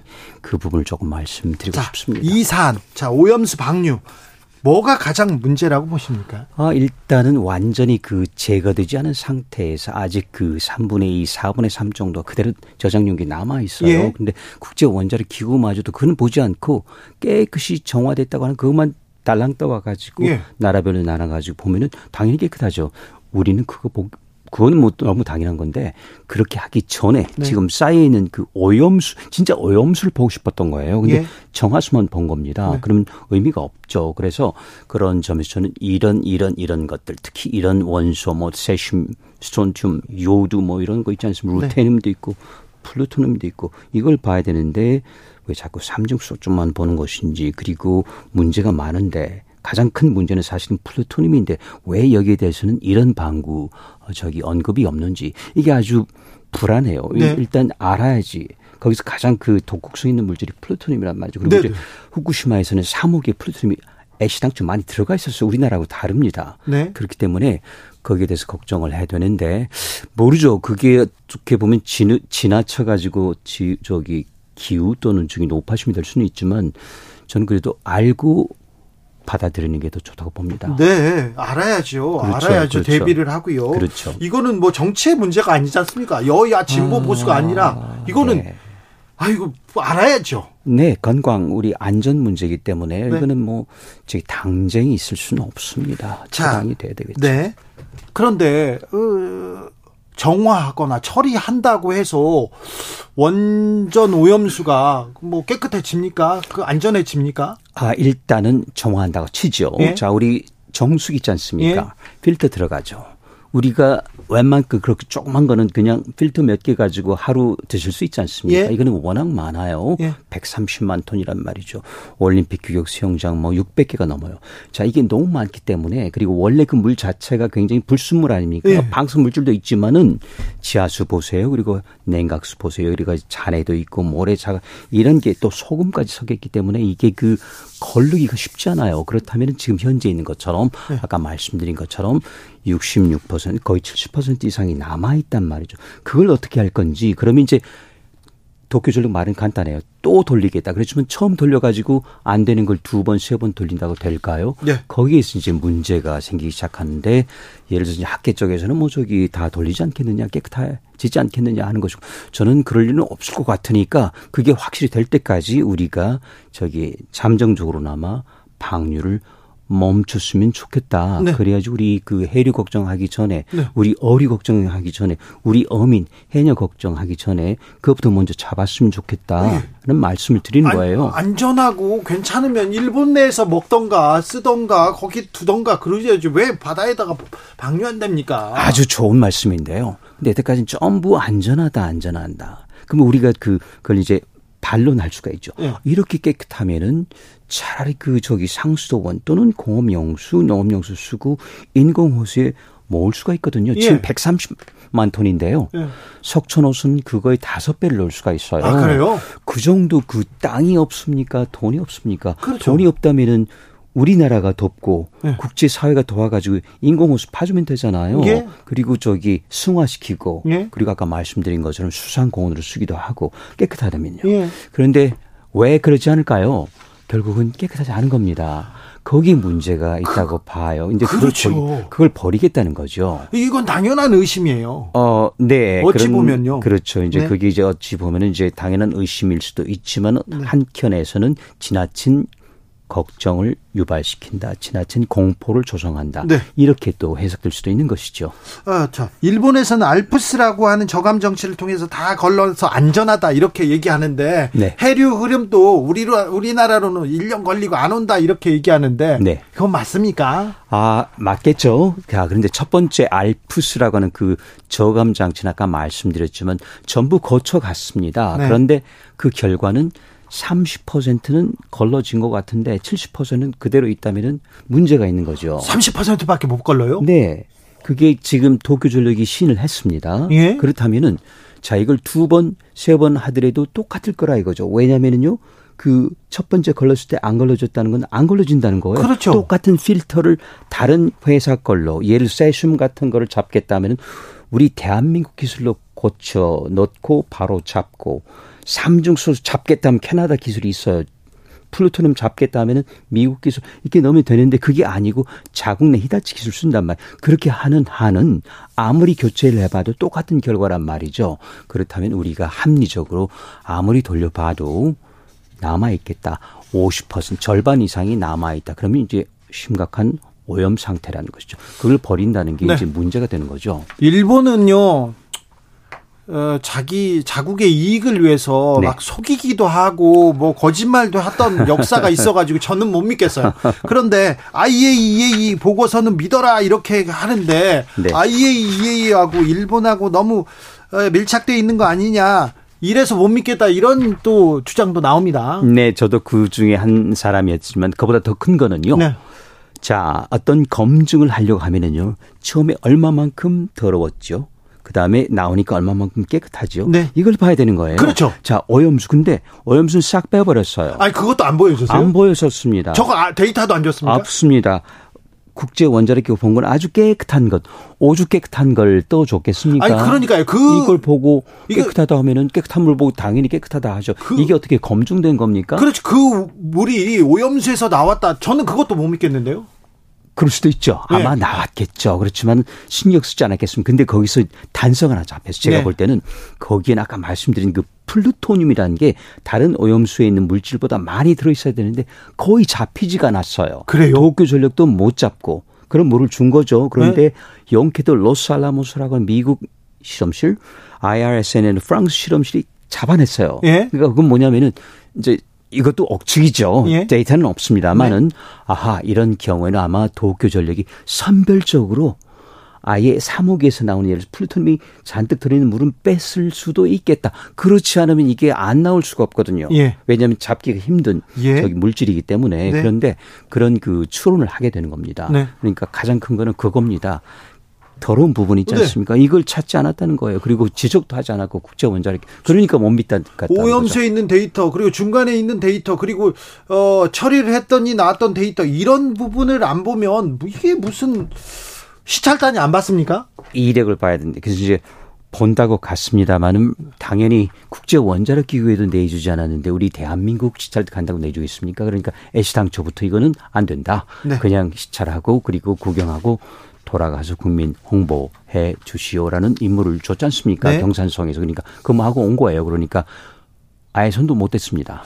해양에 방류하더라도 네. 우리나라한테 미치는 영향은 별로 없을 것이다. 제가 보기에는 그것도 없을 것 같습니다만은 단 하나 이제 평형수라는 게 있습니다. 네. 선박에 네. 평형수라는 물을 채워줘 선박에. 맞습니다. 왜냐면 큰 짐을 빼면 이제 배가 뜨잖아요. 네. 그러면 이렇게 추력을 잃게 됩니다. 프로펠러 스크루가 떠버리니까 그렇죠. 수만 톤짜리거든요. 네. 그러면 이걸 가라앉히려면 물을 집어넣어야 돼요. 네. 그럼 어떻게 바로 후쿠시마 현에도 왔다 갔다 합니다. 굉장히 네. 자주 왔다. 가 그럼 거기서 싣고 자 와요. 그러면 네. 이제 공해상에서 퍼야 되는 물론 왼쪽으로는 좀 아주 푸겠죠. 네. 그렇지만은 경우에 따라서는 품물이 다시 들어올 수도 있겠고요. 그렇죠. 좋습니다. 문제는 해류하고 상관없이 며칠이면 온다는 거죠. 이건 몇 년도 아니고 몇 달도 아니고 그래서 아, 그 있죠. 부분은 봐야 되는데 여태까지는 나오지 않았답니다. 그렇지만은 방류가 시작되면은 다시 점검을 철저하게 해야 됩니다. 왜냐하면 그렇죠. 그걸 간 여태까지는 이제 그 10년 지났을 12년 됐으니까 이제 없어졌을 수도 있어요. 침전됐으니까. 근데 지금은 막 나오고 있는데 왔다 갔다 할 거란 말이에요. 예. 그렇죠? 그때는 퐁골 전수 조사를 해야 되겠죠. 그러면 이제 저도 안심하겠습니다. 후쿠시마 그 앞바다에 있는 물을 떠와서 우리 부산의 앞바다에 풀 수도 있는 그런 아, 배가 개연성이 있다는 있죠. 말씀이죠. 그렇죠? 왜냐하면은 공해상에서는 하겠지만은 부분적이고 또 어려울 수도 있다. 물론 좋습니다. 그럼 이제 공해상이 가겠죠. 네? 그 저기 해양수산부 말씀대로 그렇게 한다면 근데 공해라는 게 별로 없습니다. 일본하고 한국은 지금 제주도나 남해를 볼 때 제주도는 굉장히 가까워요. 공해라고 네. 할게 없습니다. 바로 우리 영해입니다. 예. 그렇기 때문에 벌써 영해에 굉장히 가까워 있는 것이죠. 공해상이 버린다 치더라도. 자, 교수님이 그러니까 이거 해양 방출수뿐만 아니라 이 평형수 이런 부분에도 대비해야 된다 이런 지적을 했어요. 네 네. 그런데 왜 우리 해양수산부가 바로 반박을 합니까? 아, 글쎄 저라면은요. 자, 그럼 혹시 우리가 빠뜨린 게 없는지 그리고 예. 전수 조사할 것이고 그리고 또 한 가지 이런 계측기도 저기 정말 좋은 걸로 쓸 것이고 그리고 이제 횟수도 늘릴 것이고 양도 늘리겠다. 음. 저라면 그렇게 발표하면 될 것 같아요. 제가 다른 뜻이 아니었기 때문에 좀 더 잘해 보십시다라는 뜻이 아닙니까? 그런데 네. 여기 저는 그 숫자 가지고 또는 그 선박 평형수 교환 방법 가지고 제가 공학자입니다. 왜 그걸 모르겠습니까? 네. 저는 그래서 그 답변 자체가 아주 잘못됐다고 봐요. 저는 그래서 그 의도가 무엇이었는지 좀 혼동스럽습니다. 네. 답변이 잘못된 거죠. 아, 저 원자핵 공학과 교수님이니까 자, 하나 더 물어보겠는데 네. 앨리슨 교수 영국 옥스퍼드 명예 교수 원자력의 석학이라는 분이 한국에 오셨잖아요. 맞습니다. 그분은 석학은 맞습니까? 그런 것 같습니다. 아, 그래요? 그 석이 무슨 석인지 모르겠습니다만 아, 맞습니다. 네. 근데 그분이 오염수 뭐 마실 수 있다 이렇게 얘기했는데 안 되죠. 안 됩니까? 그 오염수만 하더라도 물론 그냥 깨끗이 돼가지고 세슘수 다 나갔다고 쳐요 마술처럼 네. 그래도 안 됩니다. 그럼 지금 있는 거는 음용 기준보다 100배, 200배, 1000배 가까이 높단 말이죠. 이거 하면은 저기 물론 절명은 아니지만 분명히 문제가 있죠. 백혈병이 됐건 덕이 저기 이 골수암이 됐건 네. 문제 소지가 있습니다. 물론 당장은 아니지만 네. 그리고 이제 연로하신 분은 또 영향이 더 큰 춥니다. 이 건강성인 남성보다 어린이 또는 저 같은 노약자 이런 사람 임산부는 또 영향이 크거든요. 네. 그래서 그분도 아마 영향이 컸을 텐데 그렇죠. 잘못된 말씀을 하시고 가죠. 그거는 이제 원자력 연구 원장이 직접 나서서 공식적으로 아 그건 잘못된 표현이다라고 했기 때문에 뭐 이제 짚고 넘어가시면 될 것 같습니다. 왜 우리나라 뭐 단체들 이거 다 세금 쓰시는 분들일 텐데 왜 이런 분들을 모셔가지고 이런 쓸데없는 얘기를 들어야 되는 건지 이거 굉장히 좀 비과학적인 얘기를 과학자분이 하셨다 이렇게 얘기 생각이 듭니다. 그런데 말입니다. 어, 후쿠시마 어민들이 지금 오염수 방류 반대하고 있습니다. 일본의 어민들도 거의 반대하고 있는데 아, 뭐 그건 그 렇겠죠. 네, 네. 찬반의 목소리가 있긴 있습니다. 네, 네. 어, 쉬쉬하는 목소리가 커요. 네. 우리나라 어민들도 거의 반대하고 있어요. 그 횟집들도 아이고 걱정이다 이렇게 얘기하는데 그런데 또 어, 이렇게 오염수 방류 이게 문제이다 이렇게 과학적으로 좀 문제가 있다고 이렇게 지적하는데 교수님한테 좀 비판하는 정치적으로 네. 비판하는 그런 분들이 있어요. 그건 어떻게 들으셨어요? 있는 게 아니고 많습니다. 마, 생각보다 네. 그래서 저는 뭐 건강한 민주 사회에서는 그런 네. 그 언론 기타에 통해서 우리가 자유롭게 의사 표현하고요. 네. 그리고 또 저기 공론화하면서 그리고 저 공감에 이르는 게 맞다고 봅니다만 네. 이게 만에 하나 지금처럼 정정이 된 거는 대단히 슬픈 일이라고 봅니다. 그러니까요. 저는 그 대목이 슬픈 네. 거예요. 저는 그 저기 반대 토론 다 할 수 있습니다만은 그 정정이 되는 거는 아니라고 봅니다. 이건 정치의 영역이 아니고요. 아닙니다. 이건 그렇죠. 과학 기술의 영역이기 때문에 과학 기술 차원에서 하고 서로 부족한 게 있으면 저도 데이터 보완하고 그쪽도 뭔가 논리를 개발하고 그러면서 정반 합으로 가야 되는 거예요. 네. 근데 이게 정치라는 게 딱 가로 있어 가지고 흑백 논리로 자 버려도 된다. 버린 걸 지원한다. 저기 후원한다. 아 이쪽은 절대 안 된다. 이렇게 되면은 정말 우리 국민은 어디 기댈 데가 없는 거죠. 어떻게 하죠? 그러니까 각자 도생인데요. 교수님 원자 핵 공학과 자 핵을 핵은 엄청난 에너지 원이고 그렇죠. 네. 네. 에너지 원인데 조심히 잘 다뤄야죠. 아, 그렇죠. 네. 안전하게. 안전하게. 끝까지 안전하게 또 안전하게. 네. 그래서 만약에 이런 사태가 있으면은 우리가 앞으로까지 생각해서 생각할 수 없는 것이 생각하다 보니까 이게 높아심이 되고 어. 그게 어떤 그 저기 어민 단체에게는 조금 부담이 됐었던 것 같습니다만은 저 원래 의도는 그거 아니었습니다. 네. 어민 단체 특히 어민 해녀분들 보호하기 위해서 제가 이렇게 어, 한 몸으로 뛰고 있거든요. 네. 그런 점에서는 굉장히 좀 해석합니다. 그리고 착잡하기도 하고요. 안전하다면 일본이 그냥 가지고 있거나 자기네들이 네. 썼겠죠. 맞습니다. 그런데 방류하는 거에 대해서는 우려가 큽니다. 피지 장관이 오염수 안전하다 이렇게 얘기하니까 일본 장관한테 오염수 안전하면 일본에다 두지 왜 그걸 버리냐 그러니까 말을 못 하더라고요. 네.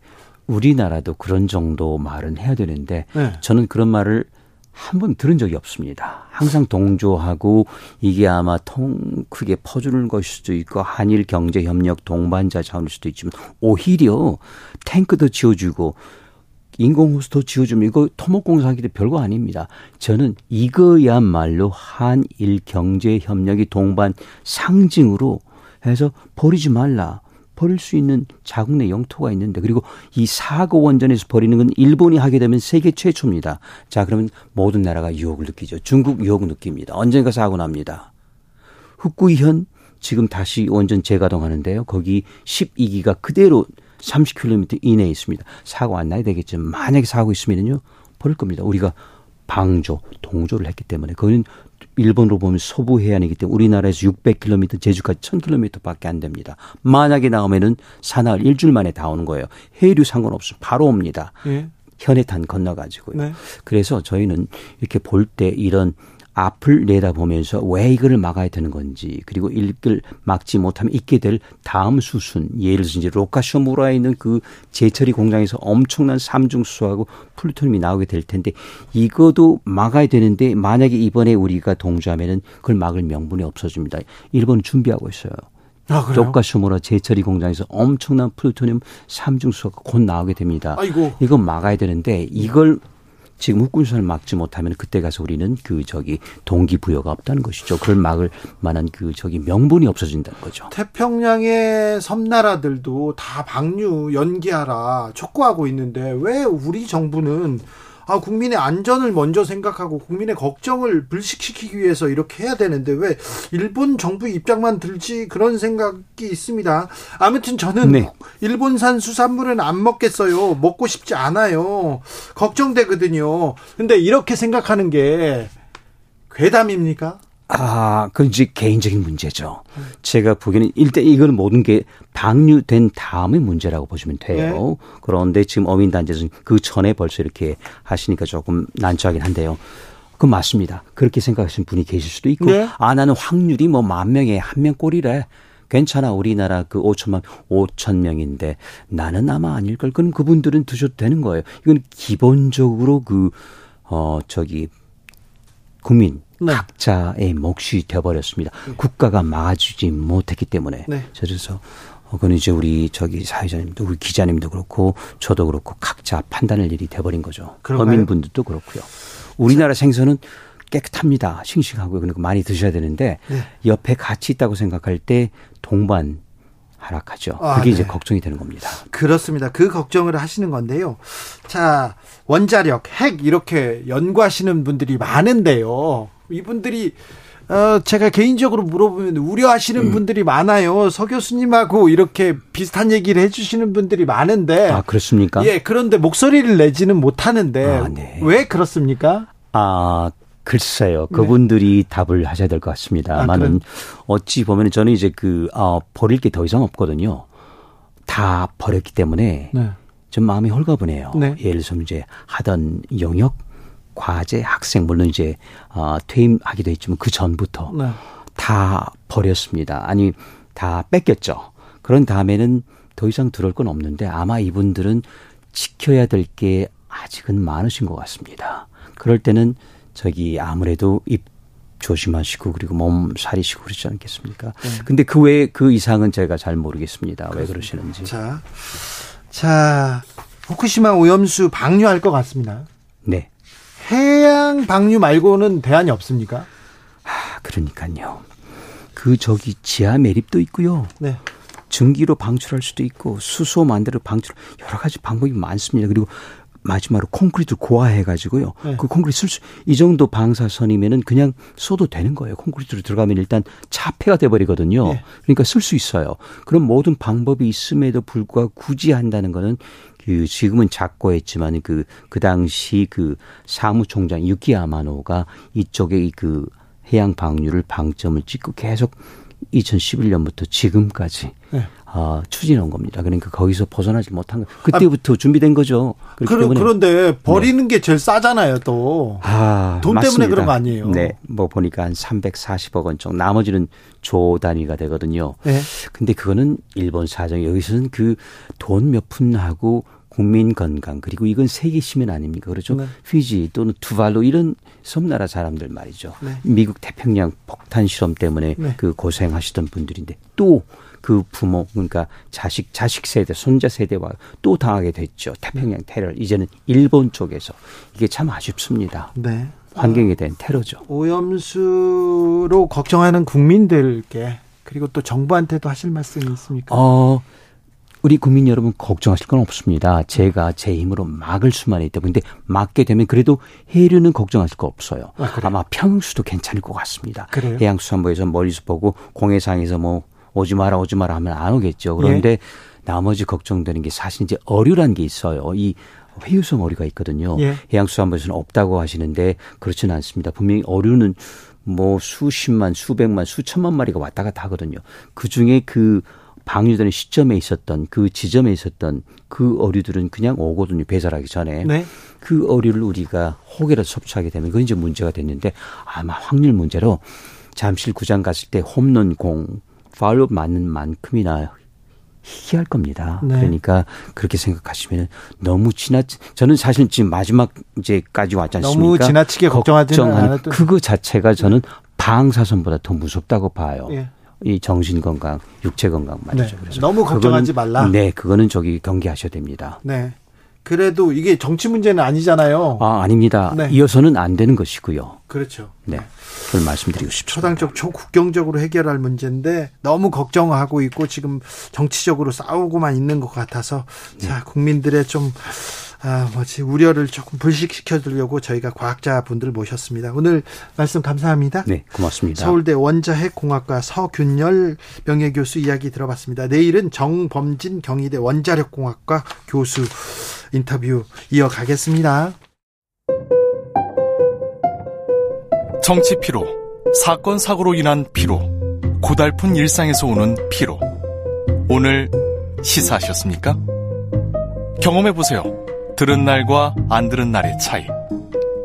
여러분의 피로를 날려줄 저녁 한 끼 시사. 추진우 라이브.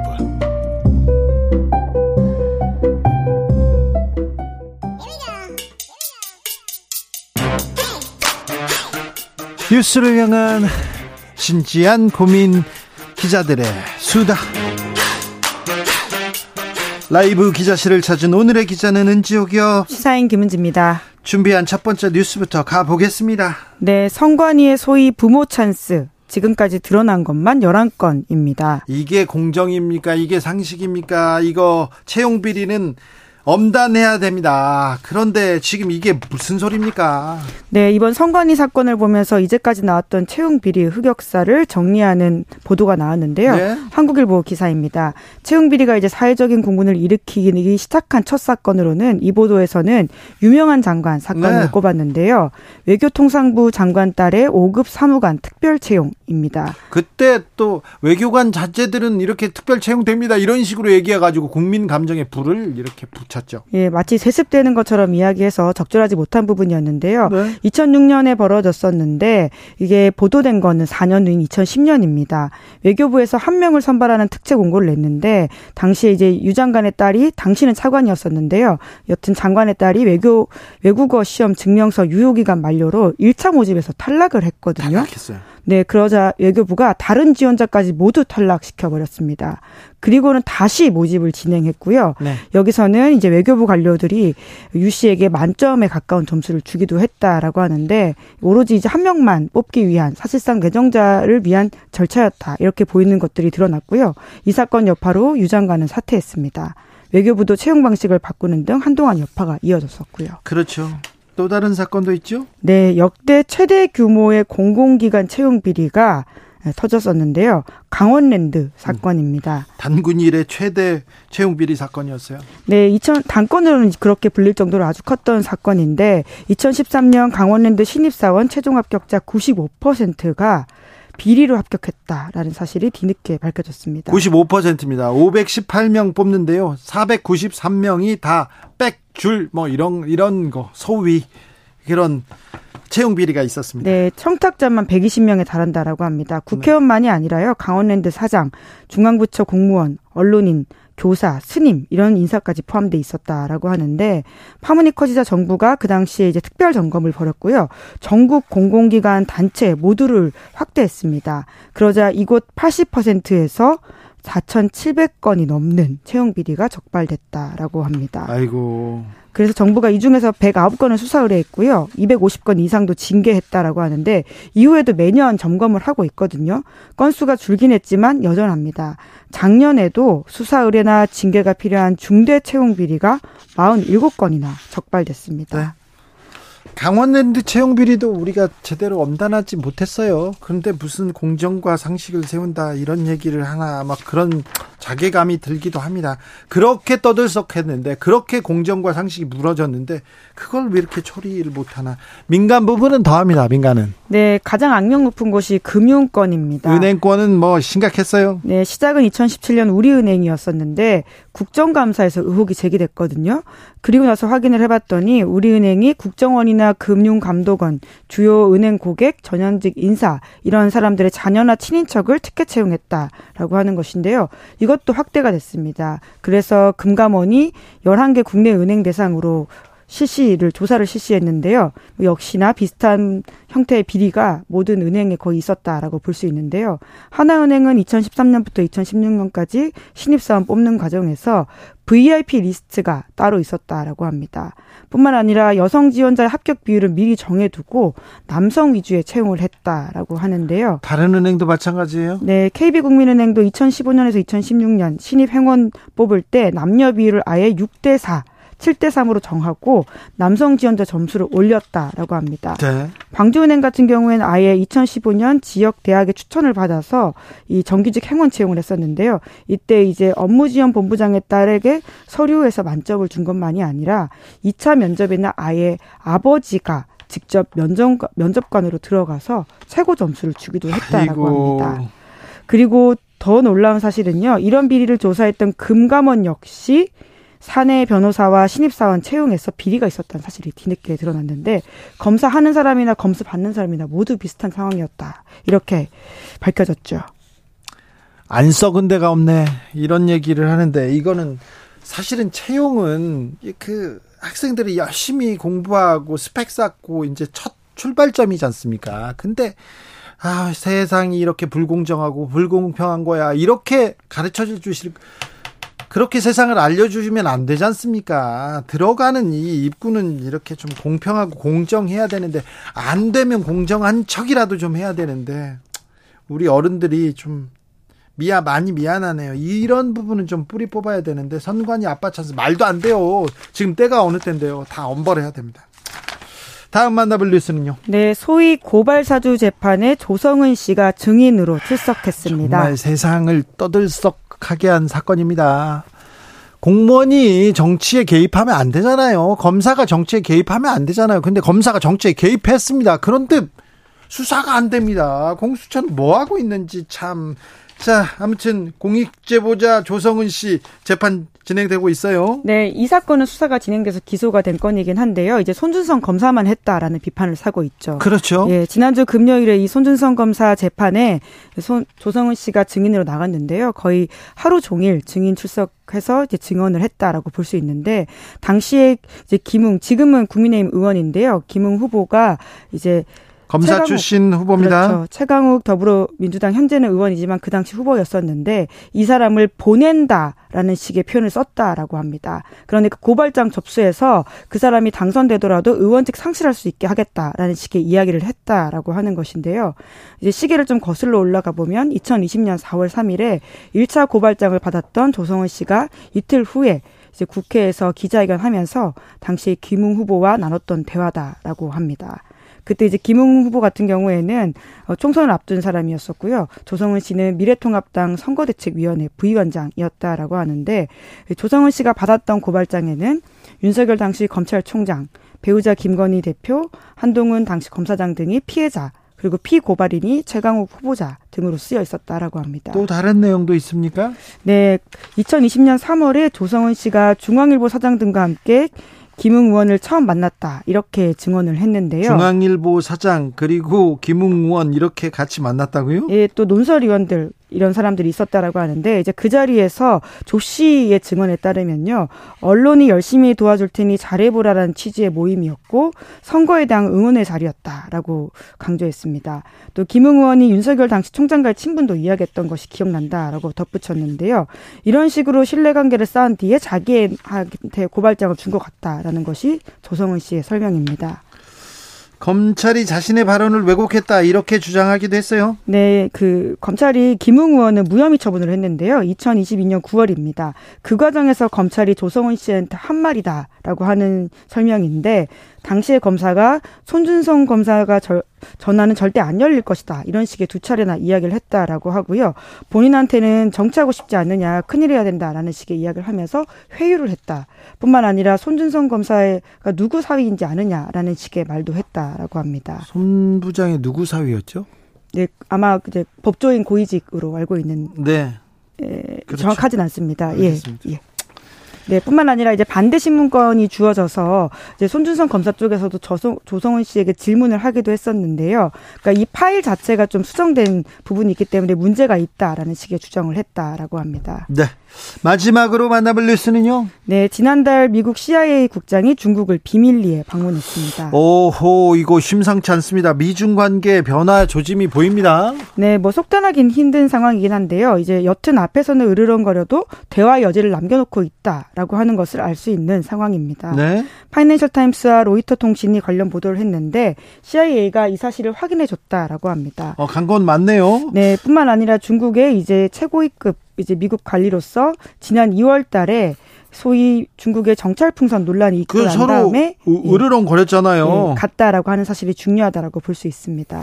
미 국무부 관계자들도 중국 갑니다. 네, 국무부의 차관보 그리고 백악관 국가안보회의 중국 대만 담당 선임국장이 중국과 뉴질랜드를 방문한다라고 하는데요. 토니 블랭컨도 갈 수 있어요. 네, 왜냐하면 지금 지난 5월 달에는 왕이야 만났기 때문에 여러 가지 예측들이 나오고 있거든요. 뿐만 아니라 조 바이든 대통령도 G7 정상회의 종료 후에 기자회견을 하면서 미중 관계가 곧 해빙될 것으로 예상한다. 이렇게 말하기도 했습니다. 군사적 긴장은 좀 어떻습니까? 네, 그 부분에 있어서는 계속 좀 말을 주고받고 있는데요. 말싸움 그리고 긴장도 있습니다. 네. 아시아 안보 회의라고 해서 흔히 샹그릴라 대화라고 불리는 외교 일정에서는 두 나라 국방장관이 대립하는 모습을 보이기도 했는데요. 네. 싱가포르에서 이제 2일부터 4일까지 열렸는데 이 자리에서 미국과 중국의 국방장관이 회담하지 않겠느냐라는 예상도 있었거든요. 네. 그건 없었습니다. 대신 대만 문제와 관련해서 공방을 이어가면서 또 긴장이 올라가는 모습도 연출했습니다. 그래요. 아무튼 긴장 긴장 대치 속에서도 중국과 미국은 지금 또 활로를 찾고 있습니다. 변화 조짐이 보입니다. 우리가 좀 이래야 되는데 우리는 어떻게 하고 있는지 좀 걱정됩니다. 손준성 검사는 김광림 전 미래통합당 의원의 사위입니다. 아, 전, 제가 잘못 말씀드렸네요. 전 죄송합니다. 국민의힘인데 예, 예. 김광림 전 의원의 사위였죠. 그런데 저는 그 이 기소 아, 이 고발 사주 사건이 제대로 수사 안 한 것은 두고두고 검찰에 부담이 될 거라고 생각합니다. 검사가 정치에 개입했는데 잘못했는데 그 처벌해야죠. 처벌하면 되는 건데 왜 검사의 잘못은 그냥 넘어가는 건지. 예, 물론 두 사람은 지금 무죄를 주장하고 있고요. 혐의가 없다라는 주장을 하고 있긴 혐의가 합니다. 혐의가 없는데 문자를 그렇게 보면 혐의는 있는데 죄가 될지 안 될지는 모르겠습니다. 검사들이 제대로 수사했는지 몰라가지고요. 교통정보센터 다녀오겠습니다. 아니다, 아니다. 인사부터 해야죠. 네, 감사합니다. 김은지 기자 잘 가요. 네. 교통정보센터 다녀올게요. 이현 씨.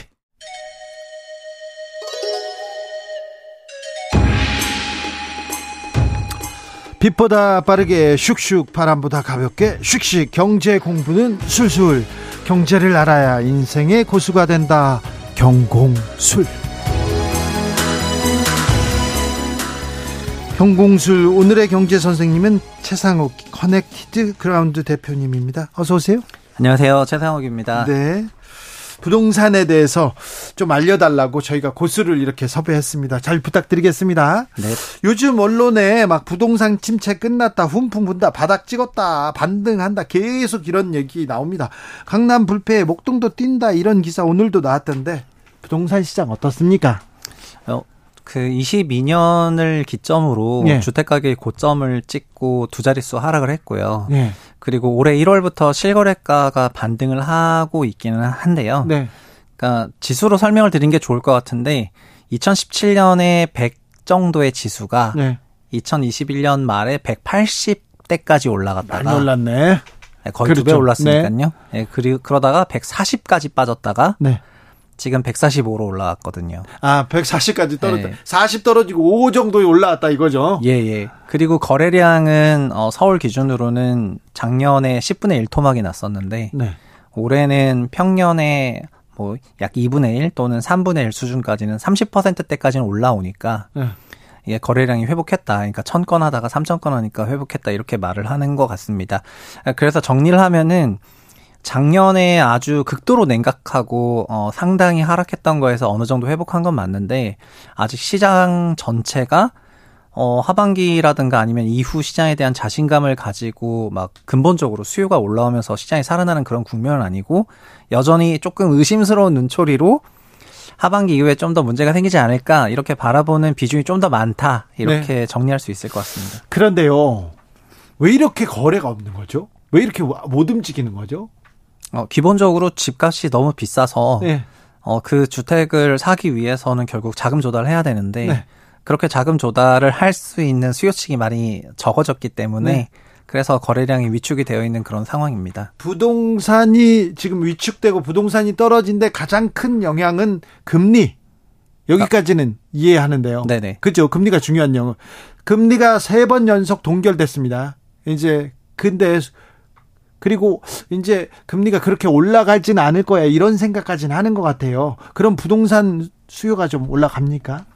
아, 현재는 금리가 내려가는 것까지 시장 가격에 선반영됐다고 봐야 될 정도로 아, 네. 네 시장에서는 이해하고 있군요. 네, 금리 인하까지도 다 염두에 두고 있는 것 같습니다. 근데 드리고 싶은 얘기는 어, 지수 기준 180까지 갔을 때는 우리나라가 사실상 거의 제로화 금리였습니다. 네. 기준 금리는 0.5%까지 네. 내려갔었고 어, 그냥 10년짜리 채권 금리도 거의 1%대 초반까지 내려갔었기 때문에 현재는 기준금리 3.5고 미래 인하 가능성을 염두에 둔다 하더라도 종전 전고점을 가기 위해서는 거의 금리가 지금보다는 거의 뭐 200bp가 내려가야 된다는 네. 거기 때문에 그게 단기간에 되겠느냐를 봤을 때 그건 아니라고 생각하거든요. 네, 그거 쉽지 않죠. 그러니까는 어느 정도 그 낙폭이 큰 부분에서 일부 회복하는 거는 인정하다 하더라도 마치 요즘 일부 언론들을 보면은 뭐 정보 좀 뚫으러 가는 것처럼 네. 얘기를 하는 경우가 지금 안 사면 큰일 나 빨리 사야 돼 그렇게 지금 부추기고 있잖아요 언론에서 네네 그런 거시적인 환경은 아니라고 생각을 해요 아 그래요 예, 예. 그, 어, 그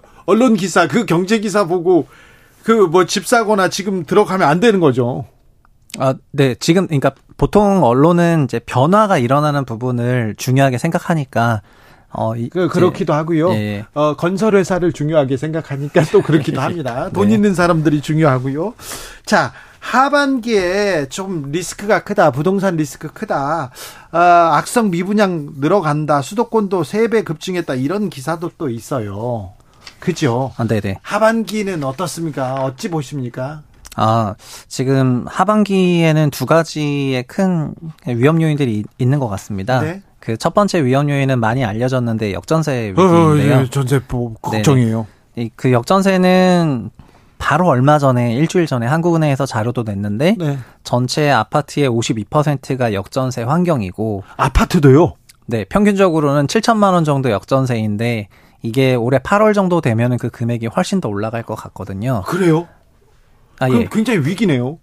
아, 그래서 네. 그 정부에서는 역전세로 인해서 네. 임대인이 임차인한테 돈을 못 돌려줄 가능성이 있으니까 네. 이거가 이것 때문에 임대인이 집을 팔면은 네. 지금처럼 거래가 위축됐을 때 어, 시장이 또 크게 하락을 할 수가 있잖아요. 네. 그러다 보니까 이거를 막겠다는 게 지금 정부의 입장인 것 같고 이걸 위해서 임대인들한테 어, 전세금을 되돌려주기 위한 대출은 어, 대출 기준 규제를 보지 않겠다. 아, 예. 예. 그래서 이런 상품들을 이제 기획을 하고 있는 것 같습니다. 그래요? 이, 예, 이 하반기 리스크 역전세 부분에 대해서는 이렇게 처리하고 있는 것 같고요. 예. 그 정부의 그 대, 해결책이 조금 네. 어좀 이게 뭐 좀 실효가 있을까 그런 생각도 좀 듭니다. 네. 뭐 마음에 안 드시는 것 같은데. 아, 네, 네. 아, 이거 그걸로 아, 사실은 네. 작년 9월부터도 네. 주택 가격 하락세가 본격화됐었는데요. 네. 그 결국에는 주택 가격도 수요랑 공급으로 봤을 때 수요라는 거는 돈을 말하거든요. 예.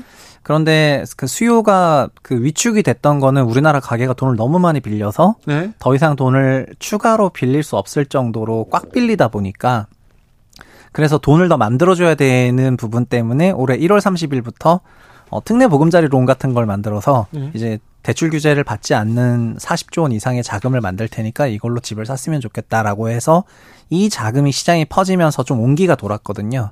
그래서 전세 역전세와 관련한 그런 대출도 뭐 이제 수십조 원 정도의 재원을 활용해서 이렇게 방어를 하지 않을까 이렇게 생각이 되고요.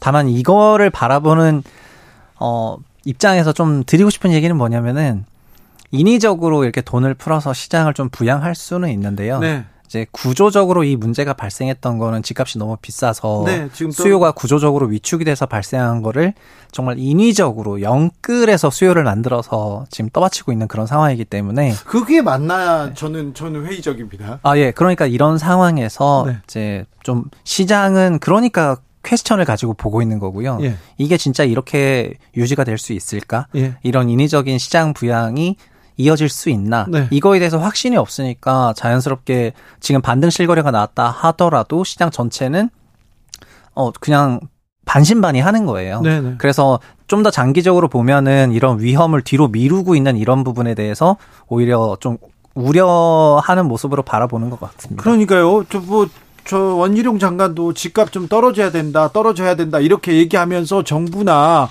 국회에서는 계속 집값을 떠받치는 그런 정책들이 계속 나오잖아요. 은행에서도 마찬가지고. 네네. 네. 그런데 떠받칠 수 있을까 이런 생각도 좀 듭니다. 그러면서 아 그러면서 계속 좀 희망을 주는 것 같아요. 영끌이나 아니면 또 3, 40대 이게 올해가 지금 집 사기 좋은 기회야 빨리 들어가야 돼 이렇게 좀 속삭이는 것 같아요 언론을 통해서 네네 근데 그렇게 속삭이더라도 이게 2013년 14년에도 주택 가격이 하락을 했을 때 그때도 뭐 일본을 따라간다, 10년 장기 침체다 이런 엄청나게 많은 발언들이 있었지만 네. 그때의 부양책은 상당히 작동을 했는데 네. 현재는 그 정도까지 아닌 거는 어 주택 가격이 기본적으로 너무 높아요. 네. 너무 높아서 어, 현실적으로 부양을 한다 하더라도 구조적으로 부양하기가 어렵기 때문에 네. 그래서 일부에서만 이런 효과가 조금 있는 것 같습니다. 그래요? 아무튼 집 사고 싶은 사람들은 조금 조심해야 됩니까? 좀 기다려야 됩니까? 아, 지금은 조금 기다리셔도 된다고 생각을 하는데요. 어, 아까 두 개의 위기가 있다고 얘기를 했는데 하나는 두, 예, 두 번째 거는 PF 위기거든요. 네. 그래서 PF 위기를 뭐 다 설명하는 데는 시간이 걸리겠지만 건설사들 그리고 조금 그 그 규모가 작은 은행들은 좀 긴장하고 있다면서요? 네, 맞습니다. 어, 사실은 이런 PF도 결국에는 어, 주택 가격이랑 땅값이 너무 올라갔을 때 그때 토지를 매입하고 높은 분양가를 받으면서 분양을 하려고 했었다가 음. 이 주택 가격 하락을 하니까 분양을 하지 못하고 그래서 사업이 길어지니까 이자를 내고 이런 과정에서 위기가 오는 건데 이것도 작년부터 생겼던 위기인데 이 부분에서도 열심히 어, 소위 돈으로 예. 이 위기를 어느 정도 봉합해서 가려고 하는 이런 상황이다 보니까 그래서 시장이 좀 자연 발생적으로 어느 정도 자가 조정을 해야 되는 부분을 계속 인위적으로 뒤로 미추니까 네. 나중에 뒤에는 좀 좀 더 큰 그런 어, 문제가 다시 오지 않을까 이런 우려스러운 상황이죠. 그래서 지금의 어 소위 페이크 강세장이라고 저는 이름을 붙이고 싶은데 아, 페이크 강세장이다 네, 지금은 페이크 강세장의 좀 속지 말았으면 좋겠다 이렇게 네. 말씀드리고 싶습니다. 아직은 좀 속지 말고 아직은 기다려야 됩니다. 제2의 특례 보금자리론, 뭐 특히 특례 대출 나온다 이런 얘기가 있는데 네. 이거는 이용 가능한 이용 가능할 만한가요? 아니면 좀 가격이 가격이 하락되기를 좀 기다려야 되는 거 거가 맞습니까? 어, 현재는 그 낙폭과대 소위 고점에서 30% 이상 빠졌던 아파트들에 대해서 네. 어, 특례보금자리론을 활용하셔서 소위 뭐 9억 원 이하에서 6억 원 이하 이런 아파트를 구매하시는 실수요자들이 많았던 것이 어, 특례론의 최근에. 특징이었던 것 같습니다. 네. 네. 그래서 이런 게 반등 실 거래의 원인이 되기도 했었던 것 같고요. 예.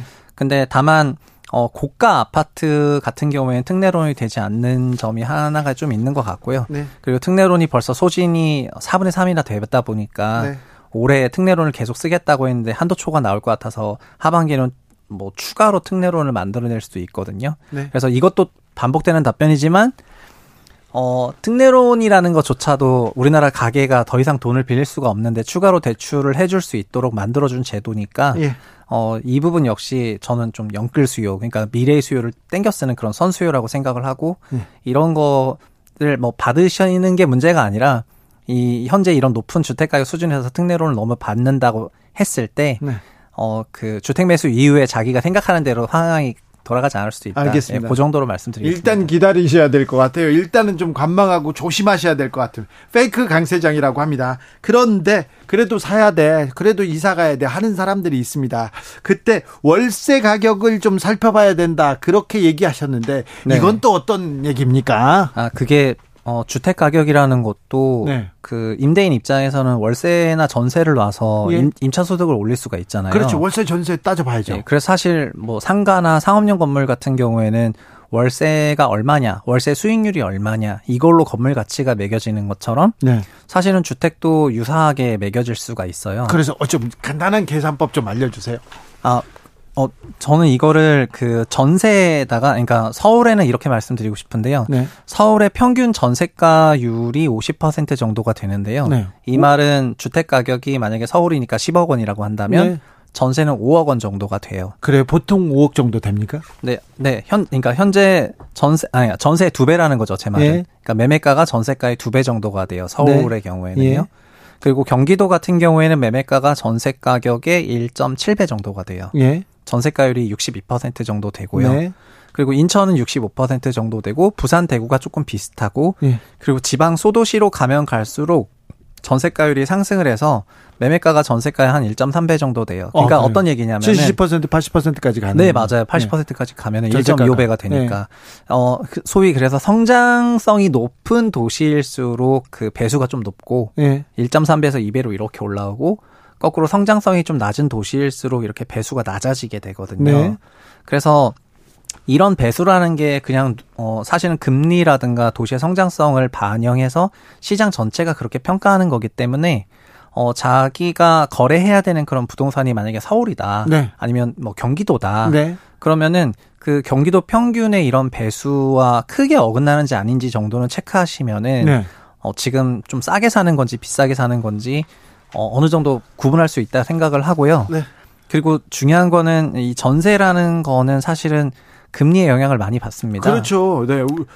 집, 네. 뭐, 집에 들어가는 사람이 집주인한테 빌려주는 거 아니에요? 네. 네. 그러니까 뭐 소위 3% 금리일 때는 뭐 4억 원이었는데 네. 2% 금리면은 6억 원이 될 수도 있거든요. 그렇죠. 네. 어차피 나가는 이자는 똑같기 때문에. 네네. 그 얘기는 전세가 금리 영향으로 얼마든지 위아래로 튈 수가 있고 네.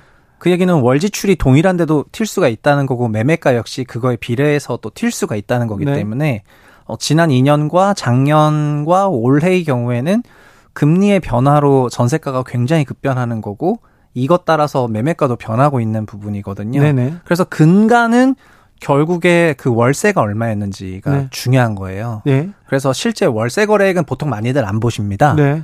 지금 우리 단지의 월세 거래액이 어, 정말 2년 전이랑 비교해서 얼마인지. 비슷한 수준인지, 네, 네좀 어, 월세 거래액이 얼마나 늘었는지 줄었는지, 그리고 하향 안정화가 되고 있으면 진짜 안정화됐는지 이걸 보시는 것이 어 진짜 그 임차 가치를 평가하는 기준이니까 네. 그게 됐는지 확인하신 다음에 어, 시장에서 적용하는 그런 거를 하시면 좋을 것 같습니다. 10억짜리 집이면 보통 5억 전세 이 정도 생각하면 된다. 서울에서는 서울에서는, 서울에서는. 예. 자 그러면은 자 4억이면 4억이 1억이면 얼마 월세를 요새는 얼마나 받습니까? 어, 서울은 그 전월세 전환율이 네. 지금 4.5%가 1원이게 연에 450만 원 정도이고요. 예. 어, 그러니까 월에는 39만 38만 원 정도를 받고 40만 있습니다. 원 정도 받네요. 그게 되게 예민한 숫자입니다. 40만 원 받으면 4.8%가 돼 버리고 예. 38만 원 받으면 4.5%가 되니까 그 전월세 전환율 0.1%도 사실 되게 큰 숫자거든요. 아, 그렇군요. 예. 그래서 근데 실질적으로는 뭐 35만 원 받냐, 40만 원 받냐, 45 이렇게 5단위로 끊는데 네. 그 전월세 전환율 통계가 공개가 되니까 그대로 정확하게 계산하셔 가지고 12개월로 나누자 하시면 좀 더 좋을 것 같습니다. 그래요. 아우 예. 머리 아프다. 이런 거 근데 좀 계산하셔야 돼요. 잘 따져보고 알아보셔야 됩니다. 자, 아, 우리 집이 전세가 얼마였지? 그것도 따져보시고요. 그 옆에 월세가 얼마지 이것도 좀 보셔야 된다고 합니다. 자, 근데요, 집값 떨어져도 분양가는 계속 비싸다. 요즘 뭐 물가 인상에 건설 원자재 가격 계속 상승한다. 이런 얘기 많이 나오잖아요. 네. 이것도 말이 안 되잖아요. 아, 그거는 이제 공급자 입장에서 공급 원가가 상승하는 거고요. 네. 어, 그리고 수요자 입장에서 공급 원가가 상승하는 거가 예. 우리가 무조건 그 돈을 다 낼 수 있다. 그건 아니거든요. 네. 예, 그래서 어, 수요와 공급이라는 게 우리가, 그러니까 소위 안 팔리는, 어, 차가, 네. 원가가 1억이 들었다 한들, 네. 그걸 1억 주고 살 수는 없는 거랑 똑같은 거라고 생각을 하고요. 예. 결국, 어, 현재의 주택 가격이, 어, 우리의 구매력 대비 너무 높은 수준이기 때문에, 네. 그 수준에서 주택 수요가 이렇게 위축이 될 수밖에 없어서, 네. 어, 이렇게 높아진 원가에서 주택을 그런 식으로 계속 공급하게 되면 더더욱 더 좀 미분양 리스크가 있다고 생각하는 게 좋을 것 같습니다. 네. 그러니까 원가가 공급 원가가 올라가니까 공급 가격이 시장 가격이 무조건 올라간다. 이것은 매우 공급자적인 생각인 것 같습니다. 알겠습니다. 속보 네. 말씀드립니다. 이래경 더불어민주당 혁신위원장이 사의를 표명했습니다. 이래경 더불어민주당 혁신위원장 사의를 표명했습니다. 검찰은 백현동 특혜 개발업자 구속영장 청구했습니다. 이 얘기도 좀 해볼까요? 네. 괜찮습니까? 네. 안 돼. 아니요. 아니요. 자, 분양가 비싸고 자, 청약은 어떻습니까? 청약 해볼 만합니까, 올해? 네, 청약은, 어, 분양가 상한제 적용을 받는 청약은 원가로 공급하는 거니까 제일 싼 청약이어서 네. 청약에는 어, 뭐 최선의 관심을 가지시라고 말씀을 드리고 싶고요. 아, 청약이요? 예, 예. 그래도 청약 괜찮습니까? 네. 요새는 뭐 청약도 비싸다. 그래서 청약도 미분양 나오고 막 그러잖아요. 아, 예, 맞습니다. 그 네. 청약 관련 규제가 풀리면서 네. 그 분양가가 일제히 상승을 했는데 네. 그래서 뭐 무조건 모든 청약 다 받아다 이런 게 아니고요. 예. 결국에는 청약도 주변 시세와의 비교가 필요한 거잖아요. 예. 그리고 주변 시세 비교 필요 없이 어, 3기 신도시 공급하는 청약이나 분양가 상한제 적용받는 이런 청약지인지 여부를 체크하셔가지고 분양가 상한제 이거 적용되는지 안 네, 되는지 네. 거기부터 신경 네, 써서 기본적으로 분양가 상한제가 적용되는 청약지역 같은 경우에는 네. 어, 시세 무관 원가로 공급하는 거니까 아. 네 그거는 정말 청약을 열심히 하셔야 될 것 같고요. 아 무조건. 네 그게 아니라 그냥 우리 공급 단가가 올라갔으니까 분양가는 무조건 올라야 되고 이런 청약은 시세보다 높게 나올 수도 있으니까 네, 이런 거는 조심해라. 네. 알겠습니다. 잘 배웠습니다. 경공술 채상욱 커넥티드 그라운드 대표였습니다. 감사합니다. 감사합니다. 아, 저는 여기서 인사드리고요. 내일 오후 5시 5분에 돌아오겠습니다. 지금까지 주진우였습니다.